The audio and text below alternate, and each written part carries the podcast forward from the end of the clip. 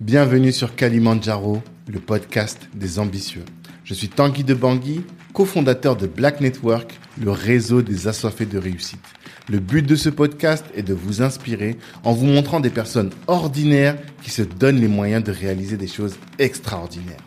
Tous les vendredis, on dissèque le parcours d'un ou d'une invitée pour découvrir les stratégies qu'il ou elle utilise pour atteindre ses objectifs. Prenez place, c'est parti. Ce podcast est soutenu par le cabinet de gestion de patrimoine Banou Conseil. Vous êtes salarié et projeté de lancer un business, faites appel à Banou Conseil et ils vous aideront à trouver un bon bien et surtout à sécuriser votre patrimoine avant de vous d'entreprendre, c'est important. Si vous êtes déjà entrepreneur et que vous avez du mal à acquérir un appartement que les banques vous rejettent, faites aussi appel à Banou. Ils vous aideront à constituer un dossier solide. Moi, j'adore cette boîte qui est gérée avec beaucoup de science et beaucoup d'humanité. Je vous invite à écouter les épisodes 12 et 13 du podcast et là, vous comprendrez que je vous laisse entre de très bonnes mains. En plus, si vous venez de la part de Black Network, eh bien, vous aurez une réduction de 300 euros sur les frais d'honoraires. Allez-y, de notre part, vous serez bien reçu. Ciao. Achille Agbe, bonjour. Bonjour. Ça va? Ça va bien, toi? Ouais, très bien. Donc, je suis très content de te recevoir sur euh, notre podcast, Kalimandjaro, le podcast des ambitieux, parce que, euh, comme je te le disais en off, j'ai discuté avec euh, Gaël Angoula, que j'ai reçu sur euh, le podcast, qui est membre du réseau et qui est un de mes proches également, et qui m'a dit que tu étais extrêmement ambitieux. Mm. Est-ce que tu es, d'accord avec cette euh, présentation? Mais je dirais ambitieux, serait même pas. je pense pas, mais euh, plein d'ambition, euh, certainement. T'es plein d'ambition. Et euh, notre podcast s'appelle donc Kalimandjaro, en lien avec le Kilimandjaro, qui est la, la plus haute montagne euh, d'Afrique. Et avec cette idée de dire, voilà, on a tous un point culminant comme ça qu'on cherche à atteindre. Et ce que j'aimerais savoir, c'est toi, quel est ce point culminant Quelle est cette euh, cette montagne là que tu veux gravir et dont tu veux euh, attaquer le col et atteindre le- les sommets, le sommet Ben, en tant qu'entrepreneur, euh, je dirais entrepreneur né, pas conviction. Ouais. Euh, le point que j'aimerais atteindre, c'est justement euh, celle-là de, de, de, de travailler dans, dans, dans la mission Mhm. qui me qui m'anime. Ouais. et qui est, qui est finalement la mission de vie. Et euh, pour rester relativement modeste, vous savez, on n'arrive jamais dans la vie. Hmm. On fait ce qu'on a à faire. Euh, voilà, mon rôle, c'est vraiment de déployer tous ces services pour répondre euh, à des besoins conjoncturels, Mhm. des besoins existentiels, des besoins réels. Mhm. Voilà, et la finalité, c'est vraiment de travailler à l'épanouissement de, de l'être humain D'accord. dans, le, dans, le domaine de, de ma mission, on va dire ainsi. Mhm. Donc c'est vraiment ça le point en fait, euh, tout en se disant qu'il faut à chaque fois améliorer le, le processus et améliorer la qualité du service qui est, Ouais. qui est, qui est, qui est- qui est liée à cette mission. D'accord. Mais euh, quand je parle de, de, de- voilà, là tu as parlé d'une mission. Ta mission, je sais qu'elle est en lien avec euh, le finance, l'accès à la finance, la démocratisation de la finance. Mais à quel moment tu vas pouvoir t'asseoir et te dire, voilà, là j'ai accompli ma mission véritablement. Qu'est-ce que tu auras fait pour atteindre, pour dire ça? Ben, euh, alors, belle question. Hmm. Euh, à quel moment je pourrais le dire ainsi? Euh, Je me dis euh, que c'est pas forcément de mon fait, c'est personnel. Tu vois, ce serait, c'est le retour, c'est le feedback euh, des uns des autres en fait qui permettra justement de de, de confirmer cette assertion Mhm. euh, et, et ce, ce rendu là je je- j'espère en fait lorsqu'on touchera des millions de personnes Ouais. voilà c'est en ce moment là que je pourrais me dire ah tiens voilà t'as fait Mhm. quelque chose qui est bien et, les gens te le rendent bien voilà pas Mhm. pas des témoignages D'accord. pas, pas de la reconnaissance surtout D'accord. et ça c'est une forme de satisfaction euh, inouïe Hmm, ok. Ok. En tout cas, c'est hyper intéressant. Là, comment est-ce que tu te présentes pour les gens qui ne te connaissent pas? Ben, en un mot, euh, Achille, c'est à la fois, euh, je dirais, euh, un manager, D'accord. c'est aussi un financier, Mhm. C'est aussi un juriste. Ouais. En fait, j'allie euh, ces trois qualités parce que euh, j'ai étudié dans ce secteur. Donc, Mhm. j'ai- j'ai un diplôme en droit des affaires. Mhm. Euh, J'ai eu à travailler dans beaucoup de missions, euh, beaucoup d'enseignes, cabinet Mhm. d'avocat. Mhm. J'ai j'ai un diplôme en administration d'entreprise. Ouais. Donc, j'ai eu à fait un diriger MBA. MBA. Donc, j'ai D'accord. eu à diriger plusieurs boîtes. D'accord. Et j'ai un diplôme en finance, Hmm. en, en finance internationale. D'accord. Et voilà. Donc, euh, mais en un mot, au-delà de ces trois dimensions qui, euh, qui, euh, qui résument mes compétences, on va dire simplement, Mhm. je me définis comme un entrepreneur, Un entrepreneur, fondamentalement. fondamentalement. Et tu dis depuis toujours, quoi. Tu as toujours eu cette, euh, cette mentalité d'entrepreneur. Ouais. D'accord. Et euh, nous, ce qui va nous intéresser tout particulièrement, c'est euh, la Côte d'Ivoire. Mm. Parce que tu es ivoirien, tu as grandi là-bas, tu as bossé ici, et aujourd'hui tu es entre les deux continents. Et je pense qu'il y a des, t'as des, des, des, des compétences, des, des savoirs à partager à notre audience sur le business en France, en Afrique et entre la France et l'Afrique. Ça, ça va nous intéresser tout particulièrement. Euh, ce qui va nous intéresser également, c'est euh, la finance, le fait que ton souhait de démocratiser l'accès à la finance.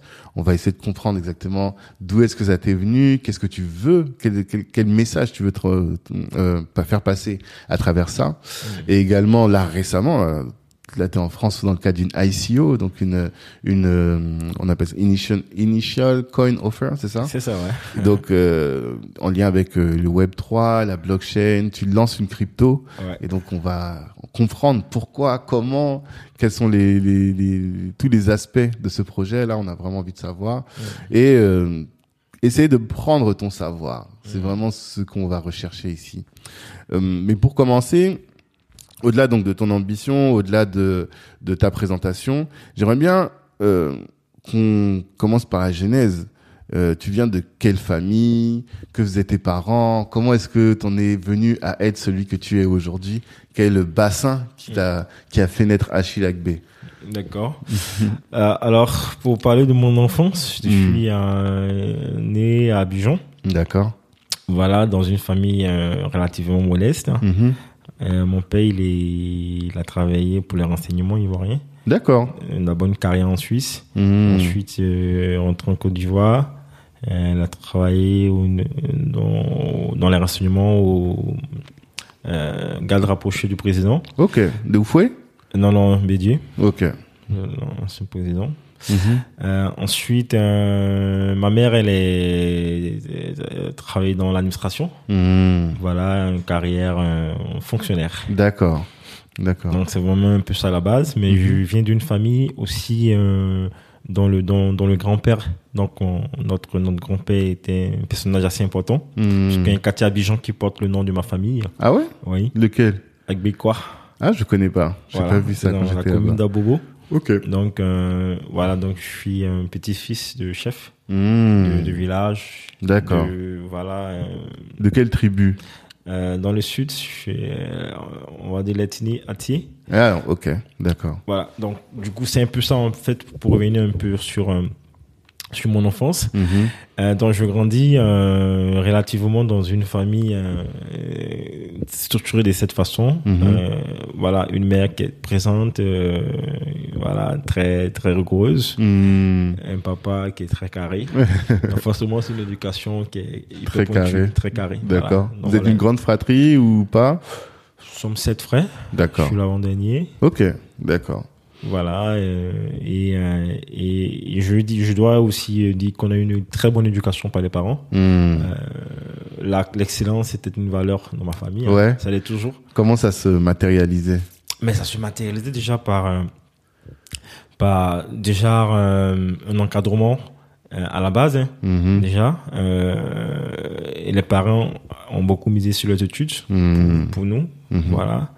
Et, euh, et c'était euh, voilà une culture d'excellence euh, Mhm. naturelle. Mes frères étaient des personnes qui ont, qui ont brillé dans les études. D'accord. Voilà, aujourd'hui, j'occupe des, de bonnes positions dans la banque, Ok. euh, dans la médecine et, et ailleurs aussi. Ok. Voilà. Oui, les parents étaient Présents. insistaient pour que vous à- fassiez vraiment de Ouais, bonnes ouais. études. Ouais, Et chez nous, fallait être toujours un premier de classe. Ouais. C'était un peu ça, tu vois. Moi, eu un D'accord. parcours très brillant. Mhm. De, voilà, de toutes mes classes, majoré, euh, Mhm. toutes mes années, culture d'excellence. D'accord. Voilà, donc j'ai baigné un peu dans cette culture d'excellence très Ouais. tôt à la base. Et est-ce que tu penses que euh, faire des études, mais je pense que c'est le cas, hein, mais oh, tu vas expliquer en quoi, ça t'aide à être un meilleur entrepreneur? Parce Oui. que tu sais qu'en Afrique, on parle souvent des, des milliardaires, entre guillemets, analphabètes, quoi, qui ont des champs et ont, ont beaucoup de- d'activités, mais qui n'ont pas poussé loin les études. Et même en France aujourd'hui, il y a tout un mouvement qui dit, même en Occident, j'entends beaucoup dire ça. hein, les études c'est pas nécessaire, il faut savoir faire du business, aller faire du business. Moi, je, je sais que moi, mon fils là que t'as vu là, j'ai dit lui, toi tu vas aller à Harvard, mais je sais qu'il y a un autre courant quoi. Quel est toi ton avis là-dessus? Ben, moi, je pense que un peu des deux, hein, Mhm. parce que la, la richesse, c'est la connaissance. Ouais. C'est inouï, en fait. Mhm. C'est, c'est, c'est hyper inouï, surtout lorsque tu t'envisages de l'ancien business qui, qui, serait universel, tu vois. Ouais. Voilà. Donc, euh, les études, c'est vraiment la base. Mhm. Euh, moi, dans mon cas, j'ai aligné les deux. Mais c'est extrêmement important quand tu vas aller loin. Et un entrepreneur doit toujours être dans un, dans un processus d'apprentissage, C'est ça. Je dirais, constant, Mhm. perpétuel d'ailleurs. Mhm. Et je te cache même pas que je- je- j'envisage en plus de faire des, des- des- de la formation en, en informatique, développement d'applications. Toi? Ah mais oui, Pour toi-même? Oui, bien sûr. Pourquoi? Vraiment aller sur le code. Ah ouais? Oui, développer et tout ça. D'accord. Parce que c'est la connaissance en fait trouve des opportunités en fait incroyables. Mmh. Voilà. Être entrepreneur, c'est une chose. Entreprendre, ok. Mhm. C'est un feeling. Mhm. C'est une, une animation. Ouais. Tu es animé. Tout à fait. Pas, un- pas une flamme. Mhm. Pas un feu. Mhm. Voilà. Mais ce feu-là s'entretient Mhm. euh, avec de la connaissance. Si D'accord. tu veux rester compétitif en tout cas. Ouais. Tu vas le loin. C'est ça. Voilà. C'est que en plus toi tu parles tout le temps de faire des projets centenaires. Donc pour ça, tu penses qu'il y a besoin à un moment si t'as pas euh, entretenu, si t'as pas entretenu ta connaissance, tu vas atteindre des limites. C'est ça tu atteins les limites forcément. D'accord. Tu seras pas compétitif dans le monde. euh, voilà. Ouais. Tu pourras pas apporter des solutions qui marchent autant en France comme c'est le cas aujourd'hui pour nous. Mhm. En Afrique, enfin en Europe, en Mhm. Afrique, en- euh, même aux États-Unis et en Asie. Mhm. Donc pour euh, pour atteindre ce, ce niveau, Mhm. il faut forcément euh, associer en fait euh, les études. C'est vraiment important. Et est-ce que tu as eu des situations, des exemples de situations où tu as vu que ah là, c'est les mes diplômes qui ont fait la différence dans mon business? Euh, alors oui, parce que forcément tu en tires une une, une compétence euh, substantielle. Ouais. Moi là-bas, j'ai créé EUC euh, juste après euh, après mon bac. Ouais, c'est ce que j'ai découvert. Juste après le, le, le bac Mhm. j'ai créé tout de suite, tu vois. Mhm.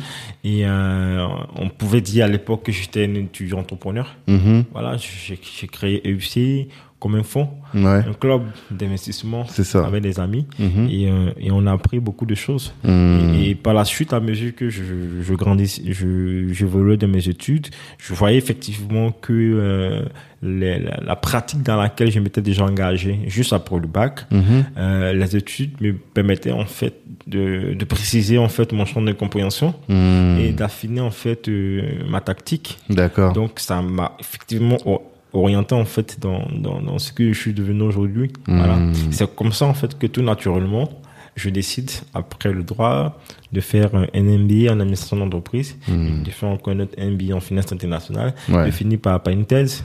Et quand tu as lancé tout ça, parce que j'imagine quand tu, au début quand tu es rentré dans le droit, c'était pour faire quoi? Pour être avocat?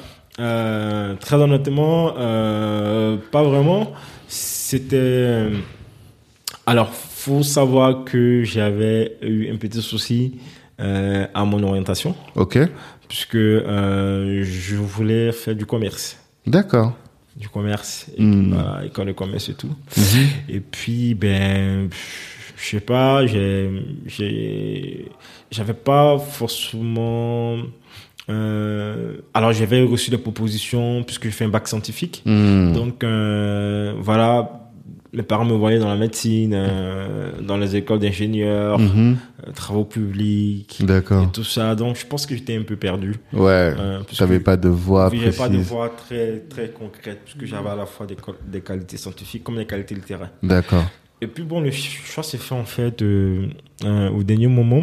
Et là, j'ai décidé d'embrasser la, la carrière, D'accord. la carrière juridique. Mhm. Et je dois dire en fait que ça m'a énormément aidé dans ma structuration, Ouais. puisque l'arrêt des droits, j'ai compris qu'en fait tout était que de la réglementation de la Mhm. transaction. Tout à Ça m'a permis de comprendre même euh, et que le monde était de la transaction. Mhm. Donc cette dimension de droit m'a permis justement de me, de me, de me positionner dans ma statut actuelle. Mhm. Et c'est comme ça que j'embrasse le droit. D'accord. Et pourquoi est-ce que, après avoir fait cinq années de droit, donc un master en droit des affaires, tu pivotes, tu vas faire de- du business? Est-ce que tu as eu la fibre Tu t'es dit, Hum, là, là, moi, c'est- là, c'est ma zone de génie? Qu'est-ce qui s'est passé? Mais en fait, euh, justement, après, je me voyais pas non plus faire un, un- Avocat d'affaires. avocat d'affaires. Peut-être pas, mais je me voyais pas en fait euh, en train de.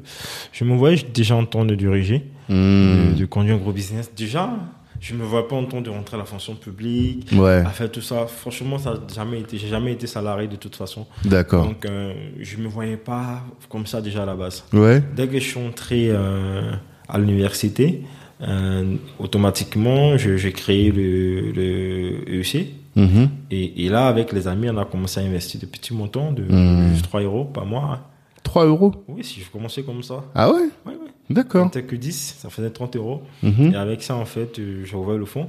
Et vous alliez quoi en, en, en bourse? Oui, j'achetais les actions. D'accord. Comme ça, hein. Ok. Les actions et tout sur le marché des, des grandes enseignes. Mmh. Et, euh, et tout doucement, on achète et après, on vend. Donc, pour- mon rapport avec le- la finance des marchés a été un rapport avec le marché concret. Je ne voyais pas à l'action de Bolloré, Mhm.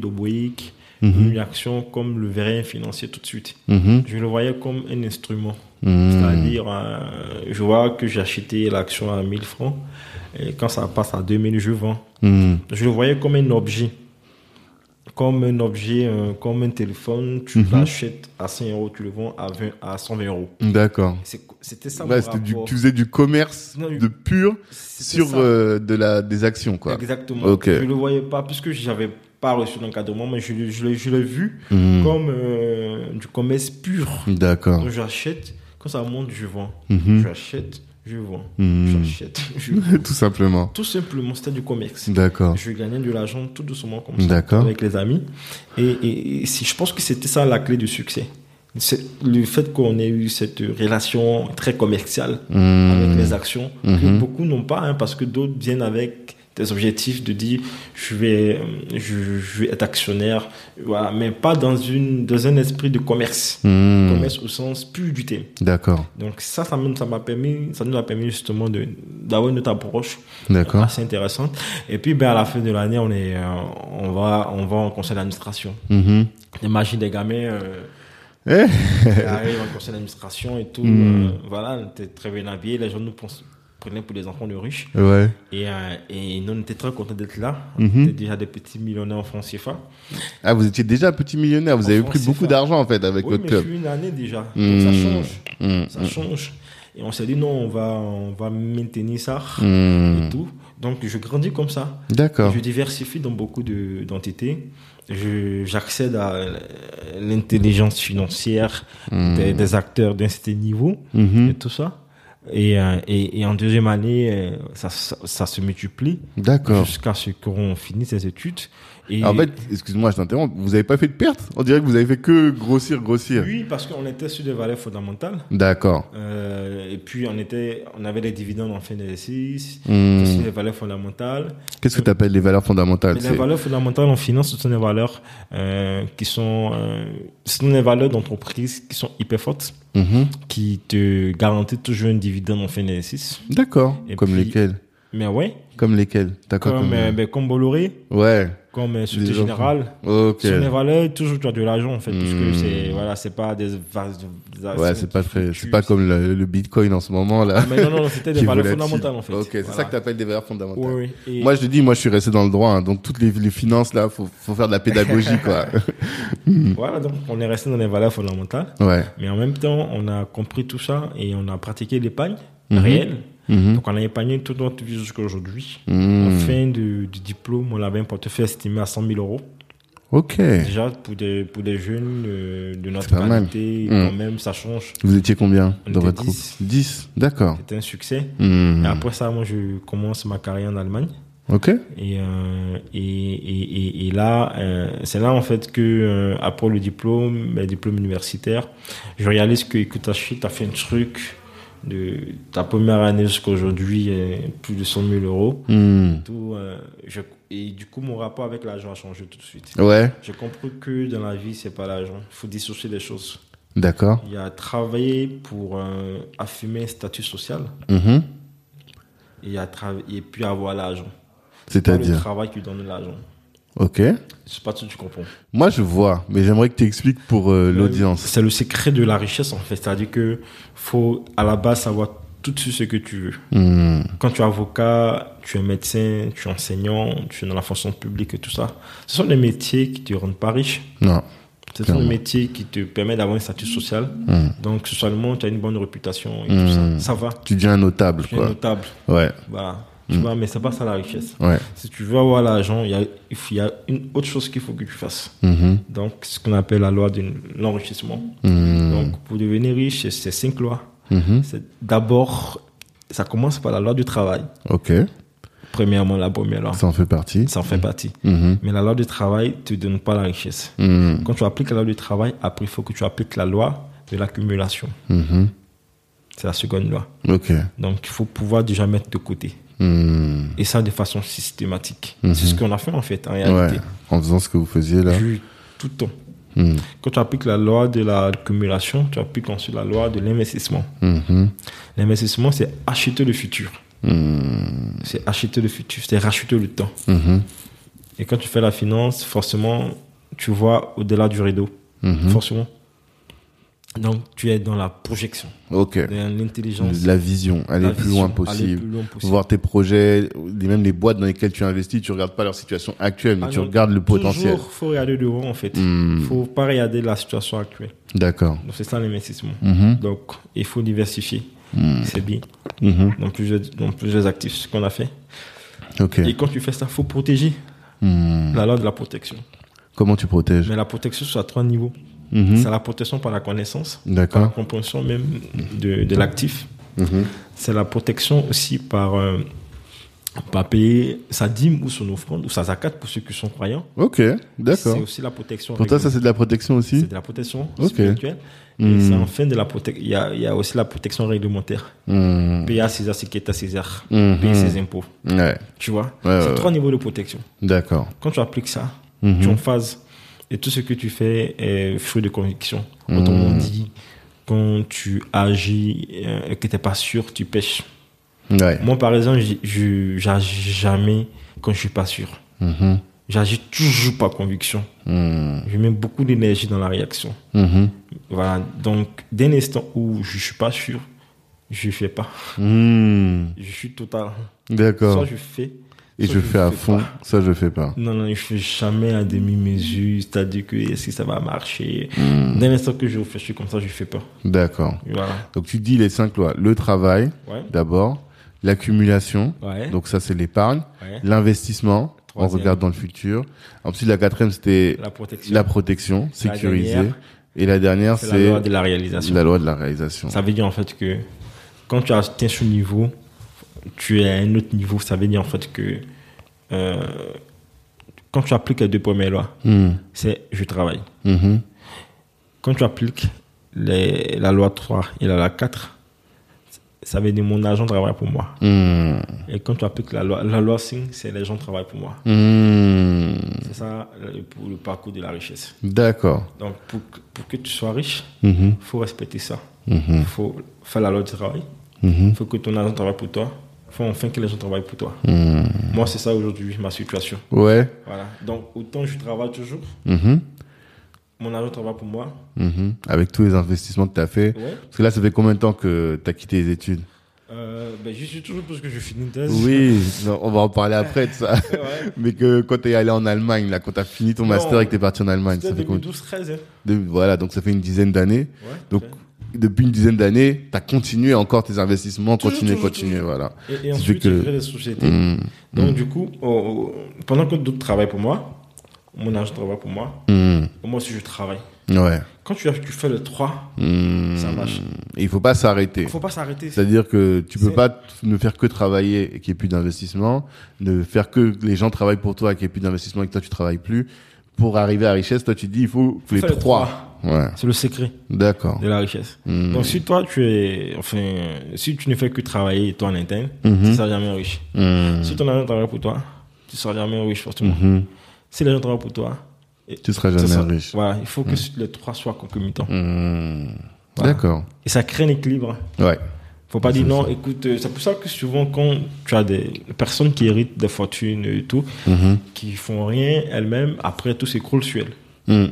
Parce Tout que même quand les gens travaillent pour toi, que tu ne respectes pas les deux autres Les deux autres. Ouais. tu repars à la case départ. D'accord. D'accord. il faut faire en sorte que tu baignes dans un environnement où tu es toujours en mouvement, il Mhm. n'y a, pas- il y a pas de retraite, Mm. et tes billes travaillent toujours pour toi, Mhm. et les gens travaillent pour toi. Mm. Et spirituellement, c'est un cercle euh, vertueux. Mhm. Et comme ça, en fait, euh, voilà quoi. Mhm. C'est la- Ok. C'est la richesse. En tout cas, on a, on a bien noté ça. Les lois de la richesse nous intéressent tout particulièrement. Et euh, à partir de là, tu as créé, donc tu dis- disais que tu as créé EIC au moment où tu étais en, en études. Ouais. Et mais cette boîte a toujours perduré et aujourd'hui, c'est celle-là qui occupe la majorité, la majeure partie de ton temps Ouais. aujourd'hui. Quelle a été l'évolution de EIC alors depuis que tu as sorti des études? Déjà, concrètement, j'imagine que l'objet de la société a évolué aussi. Ouais. Et voilà, quelle était cette évolution? Alors, euh, comme je disais, en fait, faut toujours s'inscrire avant de faire quelque chose dans le contexte d'une vision Hum, pérenne, Ouais. d'une mission. Mhm. Parce que si c'est un coup d'opportunité, ça va pas fonctionner. C'est comme aujourd'hui, on parle de blockchain ou des cryptoactifs, et puis toi, tu viens sur le coup du truc. Mais ok, tu viens parce qu'il y a une bulle, Hum, il y a un truc. mhm, Mais est-ce que tu viens de façon fondamentale?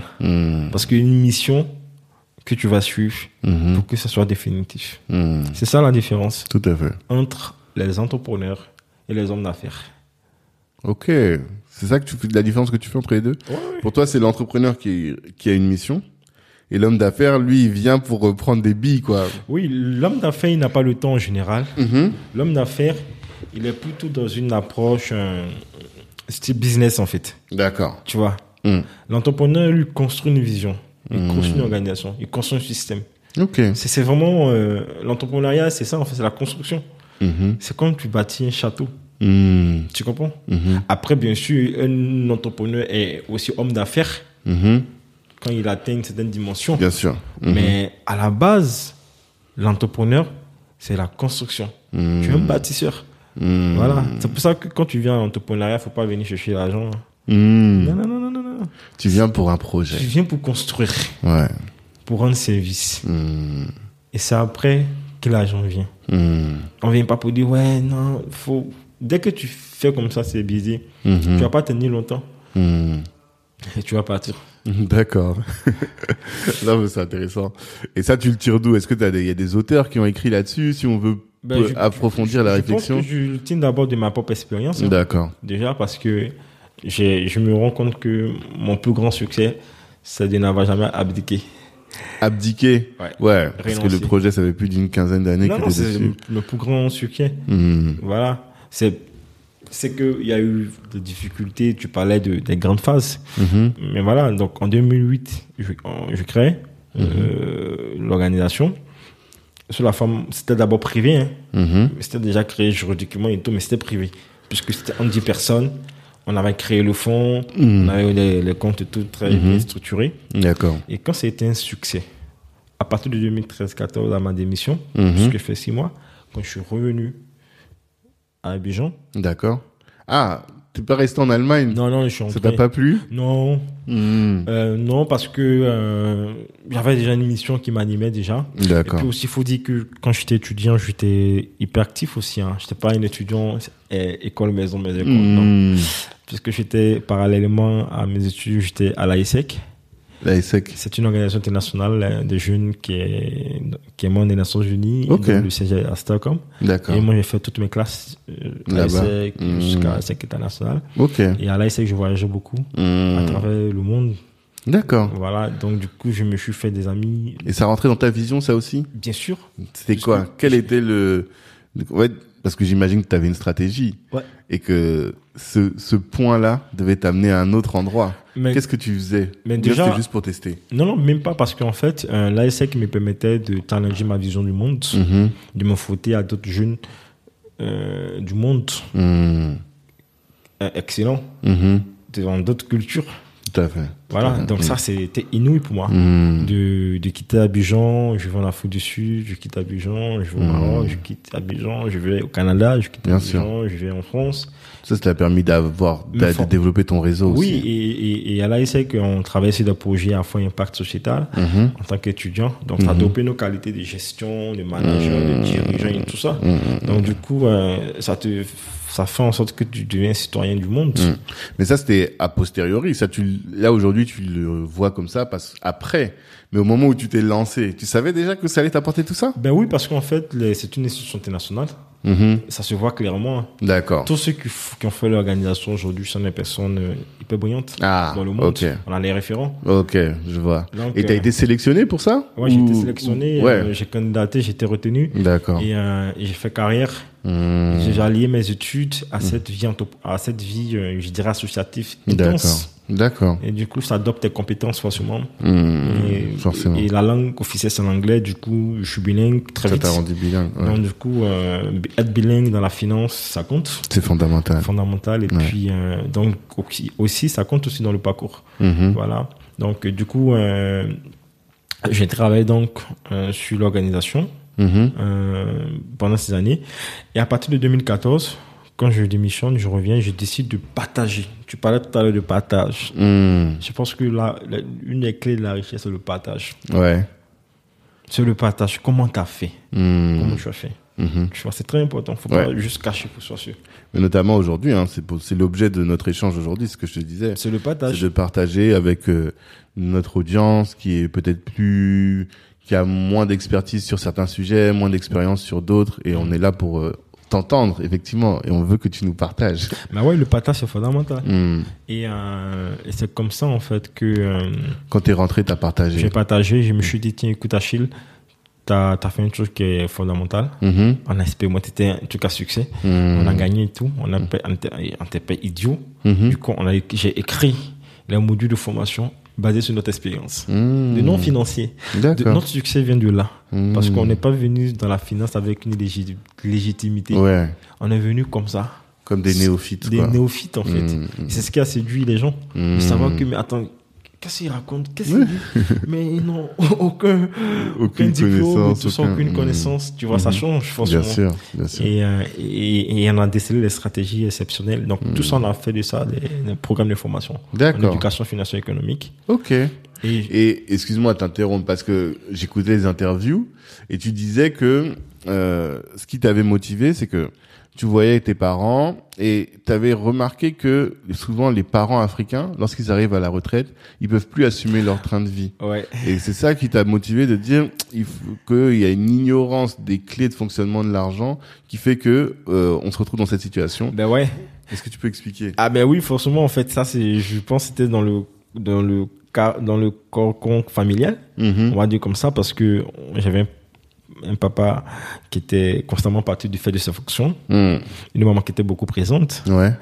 Euh, et, euh, et du coup, elle nous associait toujours à tout.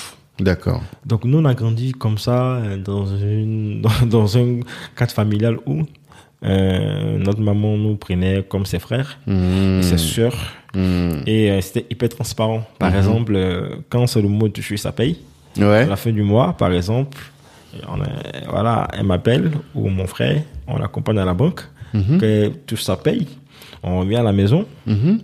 et c'est ensemble qu'on fait le dispatching. hein. Ok. On avait plusieurs caisses, donc on va mettre l'argent de la servante, l'argent Mhm. de loyer, de l'eau, des besoins, de la nourriture, des enveloppes, dans les clés, et on avait des doubles, la double des clés. De D'accord. sorte que euh, quand on décide de faire, on décide de faire des courses, et. Achille prend la caisse 1, la caisse 2, mon Mmh. cher. Bon, tu t'imagines, j'ai grandi comme ça, Ouais. et ça, ça a commencé depuis euh, l'âge de, je dirais même de, de ce 1, Ok. CP2. Très petit. Très petit. Mmh. Juste, donc, du Donc on t'a déjà donné des, des notions d'intelligence financière. Et de quoi, gestion. tout petit. Ouais, de gestion aussi. Voilà, donc jusqu'à, donc, c'était ça. Mmh. Et, et, et jusqu'au secondaire, hein. Mhm. Donc, du coup, euh, quand nos parents nous disent, il n'y a pas l'argent, il n'y a pas l'argent, parce qu'on sait. Toi-même, t'as vu. T'as ouvert la caisse, t'as vu qu'il n'y a plus rien dans la caisse. non, mais c'est clair. Donc, Ouais. on a- par exemple, nous, on n'a jamais volé nos parents.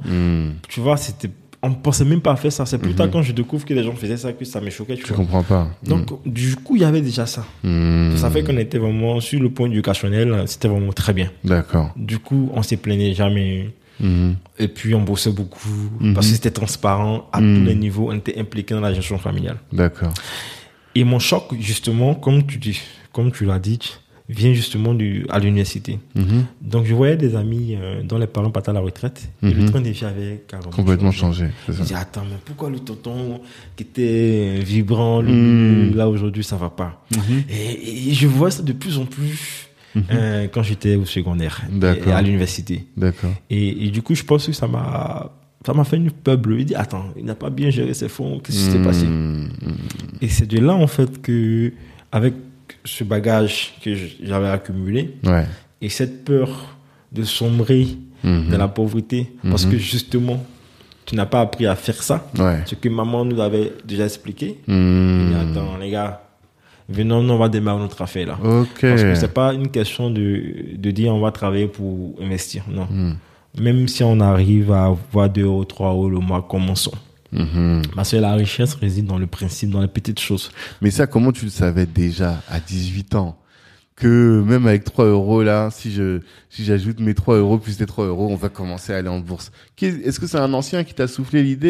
Est-ce que Ben, je pense qu'il y avait des prédispositions. ouais, c'est ça en fait. hein. Hein. Je pense que j'avais des prédispositions. euh, D'accord. mais peut-être euh, une mission. Hmm. Voilà. Pour, pour ceux qui, m'ont, qui me connaissent, Hmm. qui ont grandi avec moi et tout, euh, ils savent. Hein. Ils savent qu'Achille était quelqu'un d'assez exceptionnel. Hmm, Ah ouais? Ouais, D'accord. challenger. Hmm. Voilà, j'avais un peu ce petit côté euh, brillant et tout ça. Donc, euh, une intelligence, euh, je dirais, comme un don. Ok. Je dirais comme ça. hein. Mhm. Voilà, comme un don et tout. Donc, euh, de l'anticipation aussi. Mhm. Voilà. Moi, je pense que c'est. c'est Il y a un facteur Dieu Hmm. dans, dans ce que je dis, tu vois. Mhm. Voilà, et très, très humblement. Voilà. Donc, du coup, euh, ça, ça porte ça de la sagesse, si tu veux. Voilà, par exemple. Donc, j'avais un peu ce petit recul, D'accord. ce petit recul-là. Et comme je te disais, je fais jamais quelque chose si je suis pas convaincu. Ouais. Et puis, ça, je suis pas, je suis pas quelqu'un. Mhm. C'est-à-dire que euh, je fais pas les différences Mhm. entre X ou Y. Hmm. Donc, euh, donc du coup, ça m'a, ça, ça m'a beaucoup aidé. Et c'est comme ça que je, je décide de faire ça. Et je voyais aussi que ça allait grandir parce que euh, je savais que si on commençait comme ça, Mhm. tous les mois, si on s'arrêtait pas de faire ça, Mhm. qu'on on a fait un contrat, mes amis et moi. C'était Mhm. un contrat de 5 ans. D'accord. C'était écrit, hein. C'était écrit. Ouais. C'était même rigoureux parce que c'était écrit que tout le mois, on cotisait. Hmm. Et si tu ne cotises pas le 5 du mois suivant, à partir du 6, tu es pénalisé par les intérêts moratoires. Donc tu payes de l'argent Hmm. qui s'accumule. Et si jamais ça s'accumule, que ça absorbe tes cotisations, Ouais. on fait une AG et on te sort. Hmm. Donc moi-même, le président, j'étais aussi soumis à cette exigence-là. D'accord. Donc en ce moment-là, c'était une, euh, un plan martial Hmm. hyper rigoureux. Donc on a créé en fait les conditions de succès. D'accord. Et on, et on a respecté ça. Hmm. Et on se voyait une fois par mois Mhm. pour gérer, pour faire le point des investissements des cotisations. Quand tu ne viens pas Mhm. à la rencontre, que ce soit justifié ou pas, tu payes une amende financière. Ok. De sorte à ce que on est là. Hmm. Tu comprends ce que je veux dire? Hmm. Quand tu viens en retard, tu payes une amende. Hmm. Donc je pense que voilà les éléments qui ont, qui ont fait le succès. Et je- D'accord. tout ce que je, suis- je suis en train de dire, en fait, ce sont les éléments de, de, de management, de gestion euh, rigoureux, Fondamentaux. qui, fondamentaux, qui Ouais. génèrent le succès, Hmm. forcément. Tout à fait. Donc, je pense qu'on a créé les conditions de succès déjà Hmm. en Hmm. mettant place ce processus-là. Hmm. C'est comme ça que c'est comme ça que tout. euh, Ouais. Et c'est ça que, que tu as appliqué après par la suite parce que euh, il y a ici, c'est quand même quelque chose de. Moi, quand euh, Gaël m'en avait parlé, et je te dis, il y a quelques mois hein, déjà, il m'en avait parlé, il m'a dit Je suis surpris de voir comment il a réussi à structurer quelque chose d'aussi gros, tu vois. Et il a prononcé un mot que moi j'emploie rarement. Il a dit Quand je suis allé que j'ai vu comment il travaillait, j'ai vu la Black Excellence. Et ça, ça dénote quelque chose de particulier quand même. Comment est-ce que tu as structuré ta boîte pour qu'elle soit ce qu'elle est aujourd'hui? Euh, je pense que j'étais dans un processus de. Alors, la structuration pas déjà par la vision, hein, Mhm. comme je t'ai dit. Mhm. Euh, à la base, quand on a mis ça en place, on s'est dit que ça allait, ça allait nous transcender. Mhm. On n'a pas, on pas créé un truc pour que ça soit notre truc, truc. Mhm. On va créer un truc pour le monde parce qu'on est tous de passage sur la terre. Ouais. Tu vois, moi, je suis pas sûr que je vais avoir 100 ans ou 200 ans. C'est pas possible. À un moment donné, il faut avoir conscience de sa propre existence, de savoir que on n'a pas 1000 ans à faire sur la terre Mhm. et qu'on va partir demain. Ouais. Demain peut arriver aujourd'hui, Tout à fait. comme dans 50 ans, Tout comme dans fait. 40 ans. Mais il faut marquer son temps, il faut marquer sa génération. Donc, créons nos organisations centenaires. Mhm. Créons des organisations qui soient millénaires. Mhm. Créons des entités qui vont transcender les âges. Une fois que tu commences à réfléchir comme ça, déjà, Mhm. ça change le, la vibration, le rayonnement. Parce que tu t'inscris dans quelque chose de tout à fait inouï. Et, euh, et c'était ça la base de notre action. Mhm. Tu vois, en te disant ça déjà, tu comprends que forcément, c'est pas juste pour faire du bling bling, Oui, ou pour faroter, bien ou sûr. pour venir euh, se produire. Mhm. On est vraiment dans la construction. Mhm. C'était ça le, le pari. C'est la vision. C'était la vision. Là, vraiment la base de la, la vision. base. Une fois qu'on a dit ça déjà, Mhm. qu'est-ce- quelles sont les entités? Quels sont- Quel est le système qu'on met en place? Mhm. Quelle est l'infrastructure de gestion qu'on met en place? Mhm. pour que ce- ce- cela marche sans nous Mhm. Tu vois? C'est ça. Aujourd'hui, on parle d'ICO et tout. C'est ça? Le jeton là de gouvernance vient. Ah, il complète. C'est vrai que ça rentre dans cette, euh, dans cette vision-là ça aussi. vient justement comme le gâteau sur la cerise pour nous ou sur notre, notre pyramide de construction. Ça vient pour parachever ce que je dis. hein. C'est pour ça que dans, dans, dans, dans cette ICO-là, c'est c'est essentiel. Mhm. On n'arrive pas par hasard. hein. Les, les- conditions sont préparées. Mhm. Ça se pose sur quelque chose. D'accord. de fondamental. Bah alors, on peut aller directement dedans. Que l'ICO, est-ce que tu peux expliquer exactement qu'est-ce que c'est ce projet-là que tu as mis en place? Alors, euh, l'ICO, c'est une opération d'émission d'un jeton numérique. Voilà. d'un actif.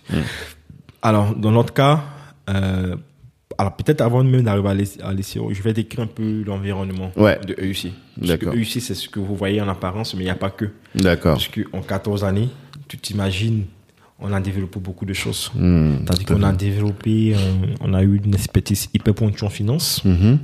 Donc pour les opérations de haut de bilan, de levée de fonds et tout. Mhm. Du coup, je- on a créé euh, une banque d'affaires À Abidjan là-bas? Oui, à. Dijon, Ok. et qui s'appelle eCapital Venture, Ok. aussi en France. Alors, une banque d'affaires. Parce que moi, je t'entendais parler de capital risque. Mais là, c'est encore autre chose. Une banque d'affaires digitale qui fait du capital risque. Ça s'appelle eCapital Venture. Ok. Donc, toutes les opérations dans lesquelles on a investi, Mhm. puisqu'on a fait beaucoup d'investissements, près de 10 milliards de francs CFA, ça peut représenter euh, en euros peut-être, je sais plus, mais euh, peut-être 10 millions ou un peu 15, un peu plus de 15 millions, ouais. 15 millions d'euros. Mm. Voilà, dans des secteurs précis, sur les marchés, Mhm. dans l'immobilier, dans l'agriculture, dans le négoce, dans le Mm. private equity. Tout très large. Très large. Ok. Donc, tu vois, toute cette diversification, ça fait année après année. Mm. En diversifiant dans ces, dans ces secteurs-là, Mhm. avant de mettre nos billes, on a d'abord pris, on a d'abord cherché à comprendre comment le processus de la valeur se crée dans ces secteurs-là. Tout à fait. Donc, l'apprentissage métier du fonctionnement de ces secteurs. Mhm. Donc, tout ça, on les a codifiés dans des documents de formation. Mhm. Donc, nous, en tant qu'organisation, on forme nos membres investisseurs à comprendre Mhm. comment l'argent se crée dans l'immobilier, comment l'argent se crée sur le marché financier, comment l'argent se crée dans les cryptoactifs, comment l'argent se crée dans les négoces. D'accord. C'est ça que l'investisseur doit comprendre. Ce- À partir de où l'argent se crée. Mhm. Quand il a compris ça, quels sont les risques associés à ça et, et comment je diversifie, c'est tout. D'accord. Parce que si je comprends bien, euh, sur la partie banque privée, là, banque d'affaires, vous avez des particuliers qui vous font confiance et euh, ce que ici on appelle les limited partners, là, des LP, qui viennent et qui vous donnent l'argent en disant voilà, vous allez investir. Vous, vous avez déjà, avec le, le club d'investissement que vous avez fait, vous êtes déjà un certain nombre à avoir de l'argent, mais il y a d'autres personnes qui viennent et qui vous donnent encore de l'argent, Oui, des particuliers. oui, un peu comme ça, puisqu'en fait, on a un processus de, de sélection. Par exemple, nous, on est une organisation euh, où on te copte pour être membre. D'accord. C'est-à-dire tu viens pas t'inscrire comme ça parce que tu veux venir, parce qu'on est à la fois dans l'éducation, Mhm. dans la finance, mais dans la diplomatie économique. Hmm. On a un conseil d'administration Ouais, dirigé par un, par un avocat et beaucoup de personnalités imminentes, euh, ambassadeurs et consorts. Mhm. On a un secrétaire exécutif qui est basé à Québec avec des acteurs hyper pointus. Ok. On a un comité international que je préside avec une dizaine de vice-présidents régionaux. Mhm. On est à la fois en Europe, aux États-Unis, en Afrique. On a fait une stratégie africaine régionale. Donc, on a un vice-président Afrique régionale qui est basé au Maroc, Farouk. On a un vice-président Afrique centrale, Papi Katanga, qui est au Congo. On a un vice-président Afrique de l'Ouest, Yann Cédric. On a un vice-président Eastern Africa, euh, Boni Sharif. Viviane, partie région sud. Hmm. En Europe, c'est Guillaume. En Asie, c'est Dou. Donc, moi, j'ai des vice-présidents régionaux. Ok. C'est ça notre souscription. On D'accord. a un directeur exécutif qui, lui, salarié avec plusieurs salariés Mhm. et travaille perm- en permanence Hmm. sur euh, toute la partie administration. D'accord. Tu comprends? On a des divisions pays maintenant. On a des présidents pays. Vous êtes combien tout ça là? Ça fait On est beaucoup. C'est euh, au niveau de. Bon, au- des, des- membres, ça fait plus de 6000 membres. Ok. Au niveau de, des acteurs qui ont un rôle Ouais. dans, dans l'organisation, C'est c'est ça. 350 personnes. 350 personnes. Oui, qui ont un rôle dans Et ça là, c'est parti de ton projet étudiant C'est ça. de EIC qui Ouais. était euh, juste un club d'investissement à la base quoi. Ouais, c'était ça. Avec des 3 euros. Des 3 Aujourd'hui, c'est une boîte avec 350 euh, per- personnes qui bossent réellement Ouais. pour finalement la mission que toi tu as vue dès Ouais. le départ. C'est Ouais, ça. ouais, pour la Mhm. mission que tu, tu sais. Mhm. C'est comme ça, en fait, que année après année, on a mis, on, on a structuré tout ça. Et il faut dire que notre passage aussi n'a pas été anodin. Mhm. Parce que notre euh, expérience a été jalonnée de beaucoup, beaucoup de succès. Ouais. Je pense qu'on est précurseur dans beaucoup de choses dans le terrain de la finance. D'accord. Voilà. Là-bas, en Afrique En ou même Afrique. en, en Europe. Moi, je dis un peu en Europe parce que même aujourd'hui, avec l'émission du, du DAO, de Mhm. notre opération, Ouais. tel que aujourd'hui, Ça, on va en c'est top, c'est hyper avancé Mhm. euh, en termes de, de use case, de cas Mhm. d'usage concret Ouais. qu'une organisation comme la nôtre, qui a 14 années, 14 années de- d'existence, Mhm. et mettre un jeton de gouvernance concret, alors qu'aujourd'hui, ce sont des théories qui sont développées, euh, voilà, à Mhm. pas quelques cas. Nous, on a un vrai use case Tout à fait. avec la, notre forme de gestion. Je pense Mhm. qu'on est encore précurseur sur ça. Tu D'accord. comprends? Mhm. Tout comme on a été précurseur un peu euh, sur le terrain de l'éducation financière, puisque sinon je te parle, ça remonte. Parce qu'aujourd'hui, les études, euh, on parle aujourd'hui. Mhm. Donc, on a déployé notre programme d'éducation financière depuis longtemps. Mhm. Aujourd'hui, euh, euh, je fais partie du comité gouvernemental en Côte d'Ivoire Mhm. de la stratégie nationale de l'inclusion financière. Ok.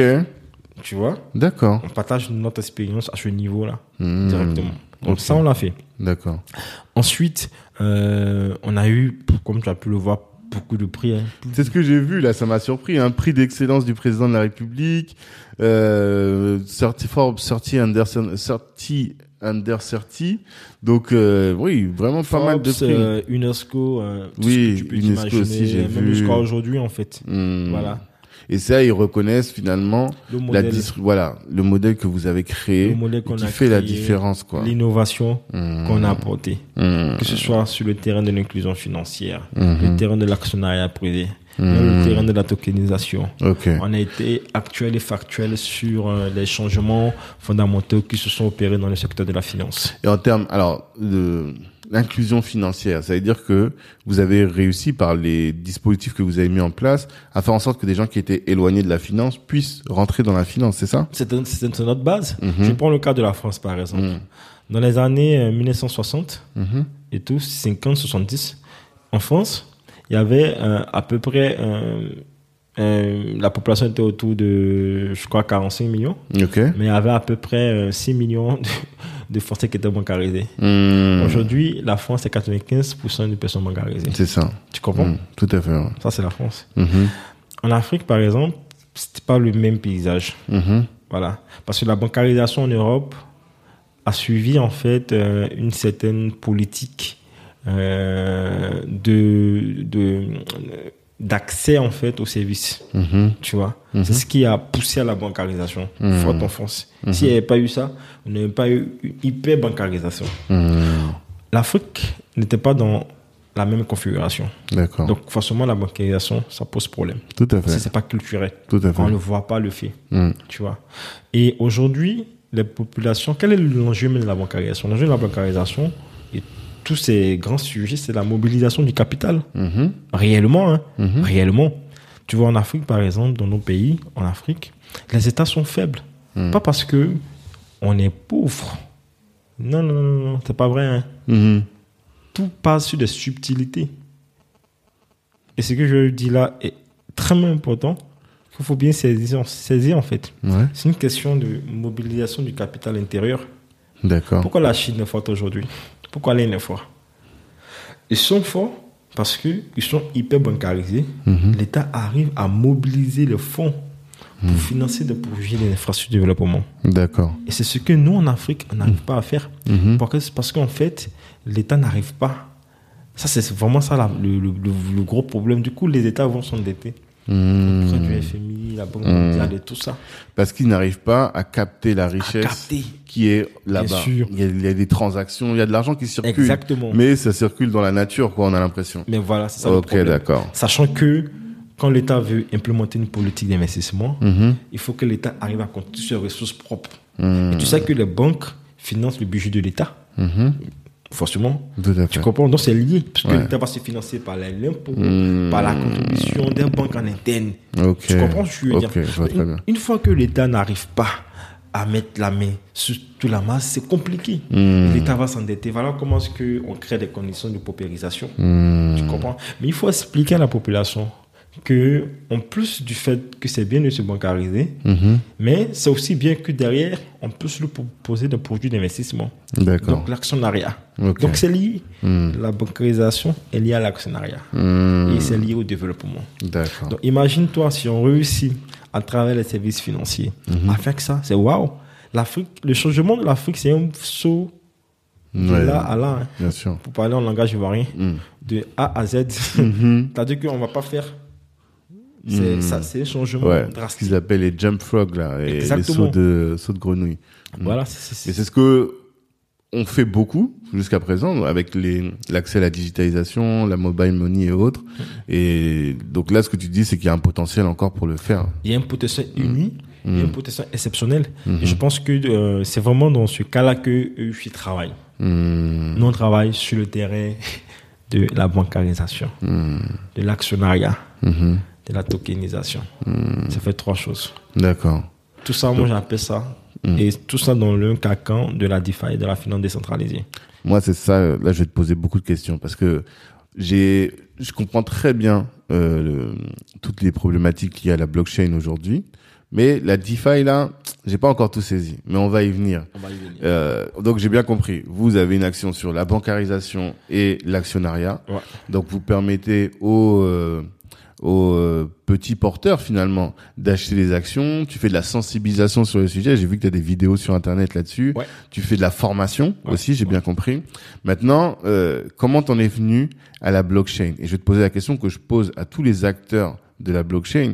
C'est en quoi la blockchain et le Web 3 plus particulièrement, plus généralement plutôt, peut être un, une opportunité pour le continent africain, selon toi? Super. Alors, je commence par la première question. Comment on arrive là. Donc, En plus d'avoir créé EUC, qui est une organisation euh, non-for-profit, puisque c'est une grande organisation, Hmm. Ok, on déploie beaucoup de choses, voilà, et tout. On a créé e-capital venture, Ok, banque d'affaires. c'est ça. Là, qu'est-ce qu'on fait? On va digitaliser Mhm. euh, le financement. Par exemple, on se finance par la dette et par le capital. Mhm. Donc, si toi, tu as une boîte, que tu sois coté ou pas coté, c'est les mêmes. euh, voilà, Ouais. c'est juste le cadre réglementaire qui l'argent. change. Ouais, Voilà. ouais. Hmm. Tu vois. Donc, toi, tu vas émettre un titre obligataire. Donc, quand tu vas contracter un, un emprunt Mhm. contre ton intérêt, c'est la même chose quand une, une, une entreprise va émettre une obligation. Elle va contracter, en fait, un prêt Mhm. auprès des investisseurs. Un taux fixe, c'est la, la même chose, tu vois. Tout à Que fait. ce soit dans le côté, dans le non-côté. Hmm. Voilà. Donc, cette banque d'affaires a pour mission de pouvoir digitaliser ces titres-là Mhm. à l'aide d'une décision juridique sécurisée sur la blockchain. C'est un cas d'usage correct. Et à partir de ce moment-là, les investisseurs peuvent participer c'est la finance participative. Ok. En achetant, on à les taux qui sont structurés. D'accord. Donc il y a toute une équipe qui travaille sur euh, ce qu'on appelle la due diligence, les opérations de diligence et tout ça, qui, qui bosse sur ça en été. Les due diligence, j'ai fait un épisode avec euh, un acteur d'un, un analyste en fonds d'investissement où on explique tout ça. C'est l'épisode qui s'appelle euh, Cash Black. Et donc, ça, euh, l'idée, c'est de vérifier que euh, la boîte dans laquelle on souhaite investir remplit un certain nombre de critères, ce qu'elle nous dit est véritable, tout ça. C'est ça, c'est un audit. Un audit. C'est comme un audit en fait ça. d'investissement. C'est ça. C'est ça la due diligence. Mm. Donc, e-capital, e-capital euh, Venture fait ça. Mhm. Ensuite, on, on crée ce qu'on appelle euh, l'IOBank.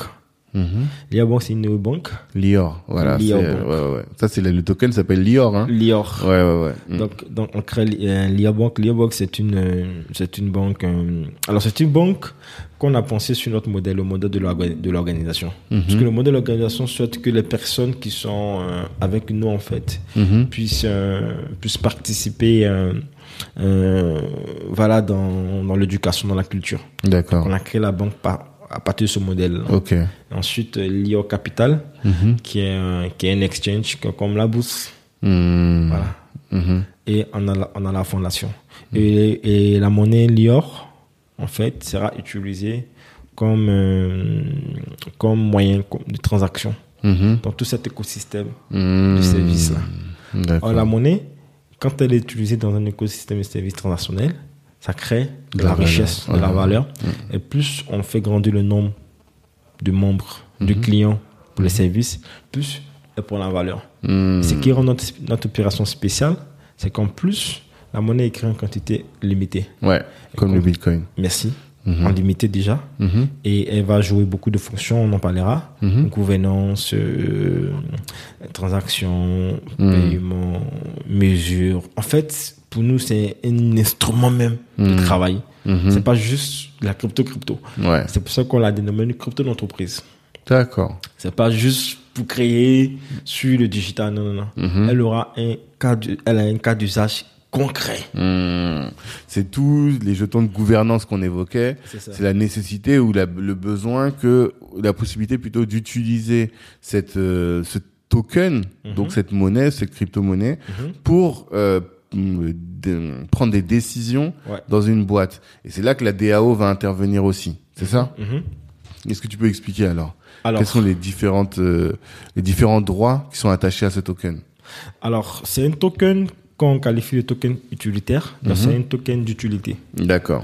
C'est un token euh, qui offre beaucoup de droits et d'avantages à ses détenteurs. Mhm. Alors, le premier avantage que cela va offrir pour ceux qui vont participer à cette opération, Mhm. ils auront un droit de membership Membership, ok. de l'organisation. Donc, pour adhérer euh, à l'organisation, c'est- c'est 500 euros. Donc, tu as un droit de membership. Mhm. Donc, l'investissement minimum, c'est 500 euros déjà.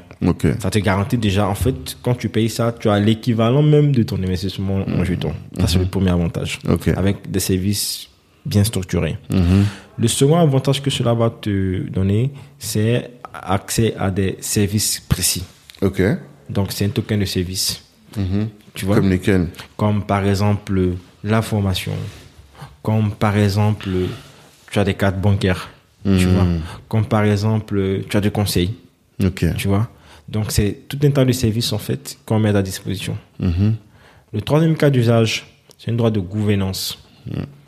C'est un droit qui va te permettre de pouvoir décider avec nous Mhm. sur la vie de l'organisation, Mhm. ses choix de changement, Mhm.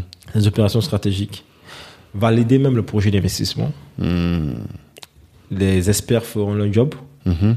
mais toi aussi, tu vas approuver par ton droit de vote si oui ou non tu veux investir ou pas. D'accord. Et t'en as pris con- il y en a combien des tokens? Parce que euh, j'imagine qu'après il va y avoir un marché secondaire, des gens qui vont se vendre le token. euh. Mais oui, oui, ça, Ouais. ça vient déjà. D'accord. Donc, on est autour de, pour, un- pour cette opération, déjà, puisqu'on a, face, on a plusieurs phases d'émission. Mhm. Donc là, on a fait la précide, comme tu as pu voir. Mhm. On a ensuite le, la seed qui arrive le 16 octobre. Ok. Ensuite, on aura euh, la private sales Mhm. euh, à partir de novembre. Et puis la public sale à Mhm. partir de décembre. Et on, on le liste maintenant. D'accord. On le liste sur l'exchange. Mhm. Et ceux qui vont l'acquérir, toujours dans les droits, hein, Là, on a parlé du, du droit de service, Mhm. je tout ça. C'est aussi un droit de paiement. Mhm. C'est-à-dire que bientôt, on va payer avec ça. D'accord. C'est-à-dire, euh, toi, tu as une carte, une carte bleue, imaginons une Visa ou une Mastercard ou autre, Ouais. une Amex. Ouais. Toi, quand tu payes, tu as des, t'as des droits, enfin, tu as des jetons sur Mhm. ta carte, Mhm. mais tu payes et le commerçant, lui, il reçoit des euros, des dollars ou des CFA. Mhm. D'ailleurs, c'est des euros ou des CFA Quand tu, quand tu, Quand tu payes avec la carte. euh, alors tu reçois, euh, en retour, c'est toi qui es l'acteur qui a fait le paiement Ouais, euh, du jeton. ouais. Alors tu reçois des, des- du token en fait. Dans le Mmh. processus de dans le processus de d'achat, tu reçois le token en fait. D'accord. Et, euh, et ça c'est ça c'est très important. Mhm. Voilà. Et en plus de ce droit que cela te confère Mhm. euh, sur les, les paiements et tout, les paiements, euh, puisque pour les, les paiements c'est pas que ça, il y aura aussi d'autres types de paiements, Mhm. paiements marchands. Par exemple, les entreprises dans lesquelles on va investir, on va intégrer une API de paiement qui va accepter le lien comme une paiement alternatif. Mmh. D'accord. Donc, donc, du coup, c'est une monnaie en fait qui va justement euh, faire changer beaucoup de choses. Mhm. Formation, achat commercial et tout ça. Mhm. Puisqu'on a une API de paiement. Hmm. Mais c'est quoi l'enjeu? Ouais, non, bon, on vient après sur la deuxième question, mais je te laisse terminer sur celle-là. Voilà. Et puis le Mhm. dernier, c'est une unité de mesure et de, et de valorisation. D'accord. Voilà, on reprend. Donc, euh, on est en train de parler de, de l'ICO. Et euh, je sais pas si tu as répondu à ma question, notamment avant ça, de en quoi tu penses que les cryptos et euh, la blockchain peut révolutionner l'Afrique, est une opportunité pour le continent africain? Oh, alors, très bonne question. Euh, tout de suite, je réponds oui, mais j'explique pourquoi. Ouais. Euh, faut voir à la blockchain une révolution. Ouais. Dans son principe, hein, la blockchain est d'abord une révolution euh, des paradigmes, en fait. Mhm. La blockchain, c'est avant tout euh, euh, une, je dirais, euh, un système de valeurs, de confiance qui est remodélé, en fait. Mhm. Donc c'est pour moi c'est c'est c'est c'est c'est une technologie en fait qui est qui est, qui est, qui est purement philosophique. Pourquoi? Quand on regarde un peu l'évolution du monde dans sa dynamique économique, Mhm. on a vu ce que euh, l'informatique a apporté. On a ensuite vu ce que l'internet apporte Mhm. oui, en termes de chaîne de valeur, euh, de, de processus d'innovation. Et, et la blockchain, c'est ça. Mhm. C'est que la blockchain, c'est le monde de demain. Autant j'utilise Internet sans me poser la question de savoir euh, qu'est-ce que c'est. Ouais. C'est Quelle est ça. la technologie derrière Oui, on- c'est ça, ça la blockchain. Ouais. Mm. D'ailleurs, nous, toutes nos applications sont sur la blockchain, mais bon, personne ne s'en rend compte. Mm. Voilà. Toutes vos applications à vous Mais oui, D'accord. les trois banques, c'est sur la blockchain. Ok. Lio Bank, euh, e-Capital Venture, la banque d'affaires, Mhm. et, et Lio Capital, c'est sur la blockchain. Ok. J'ai même pas besoin de te dire que c'est la blockchain. Ouais, nous, tout ce qu'on veut, c'est que ça marche, quoi. Ça marche, c'est tout. Ouais, c'est Donc, ça. euh, c'est ça en fait la blockchain. Mm. Tu n'es pas obligé de savoir que la technologie sous-jacente, c'est la blockchain. C'est vrai. Voilà. Donc la blockchain, comme on le dit, hein, pour ne pas répéter la définition, c'est une technologie qui permet d'enregistrer la transaction. Ouais. La transaction, tu la prends au mot générique. C'est tout, la transaction. C'est la vie, c'est la naissance, c'est la croissance, c'est la mort, c'est l'achat, c'est le paiement, c'est les actes de la vie courante. C'est ça la transaction. Dans la transaction, c'est tout ce que l'homme fait. Donc, la blockchain vient juste euh, valider ces transactions en les rendant vraies. Mm. Donc, elle vient juste apporter un élément de confiance. C'est ça. En certifiant que vrai. la, le- la transaction est vraie et que les, mais alors, ça, pour moi, ça permet d'avoir, il y a un cas d'usage Ouais. sur le continent Ouais. qui me paraît euh, ultra pertinent. C'est, euh, par exemple, pour le foncier. J'ai vu euh, à Abidjan quelque chose qui m'a surpris, c'est qu'on peut voir des maisons où c'est écrit cette maison n'est pas à vendre. Alors que dans d'autres pays on ne voit pas ça, mais parce que il y a des gens qui s'amusent à vendre d'autres des, des maisons qui existent, qui sont déjà qui ne sont pas à vendre quoi. Mhm, mhm. Et avoir euh, un répertoire des maisons à vendre sur la blockchain, ça permettrait de régler ce problème. Mais est-ce qu'il y a d'autres euh, cas d'usage que vous vous réglez? Par exemple Euh, par rapport à notre opération même Oui, par rapport euh, à la blockchain en général. Mais oui, la blockchain règle tout en fait. Parce Ouais. que la blockchain s'applique à tout. Mhm. Tel qu'on vient de définir le, le protocole en lui-même, la blockchain s'applique à tout. Quand la blockchain rentre dans le droit des contrats, des transactions, Mhm. on parle de smart contract. Ouais, tout On est à bien fait. d'accord. Tout à fait. Tu vois que là, euh, demain, on peut faire un contrat de travail sur la Mhm. blockchain, Mhm. clairement. Euh, tu peux acheter sur la blockchain. Mhm. Tu peux prendre ton billet d'avion sur la blockchain. Mhm. Contrat d'adhésion. Mhm. Tu comprends?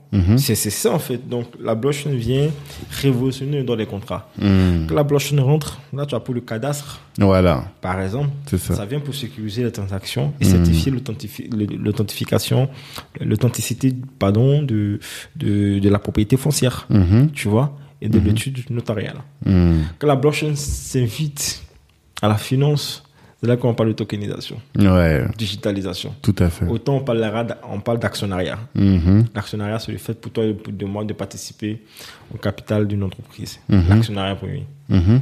Mais on parle de tokenisation.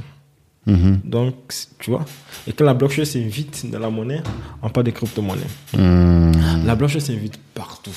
Ouais. Ça va rentrer partout. Mais pourquoi, par exemple, dans l'actionnariat, c'est important de passer par la blockchain et pas par euh, les actions en bourse qui existaient auparavant? Non, mais en fait, la blockchain, euh, lorsqu'on. Et là, tu m'en vas parler de la DeFi, la finance décentralisée. Ouais, tout à Parce fait. que euh, la finance décentralisée, en fait, euh, je dirais pas qu'elle s'impose, mais elle vient compléter les lacunes de la finance traditionnelle. D'accord. En fait. Voilà. Alors, la finance traditionnelle, elle, elle est beaucoup rigide, Mhm. formaliste.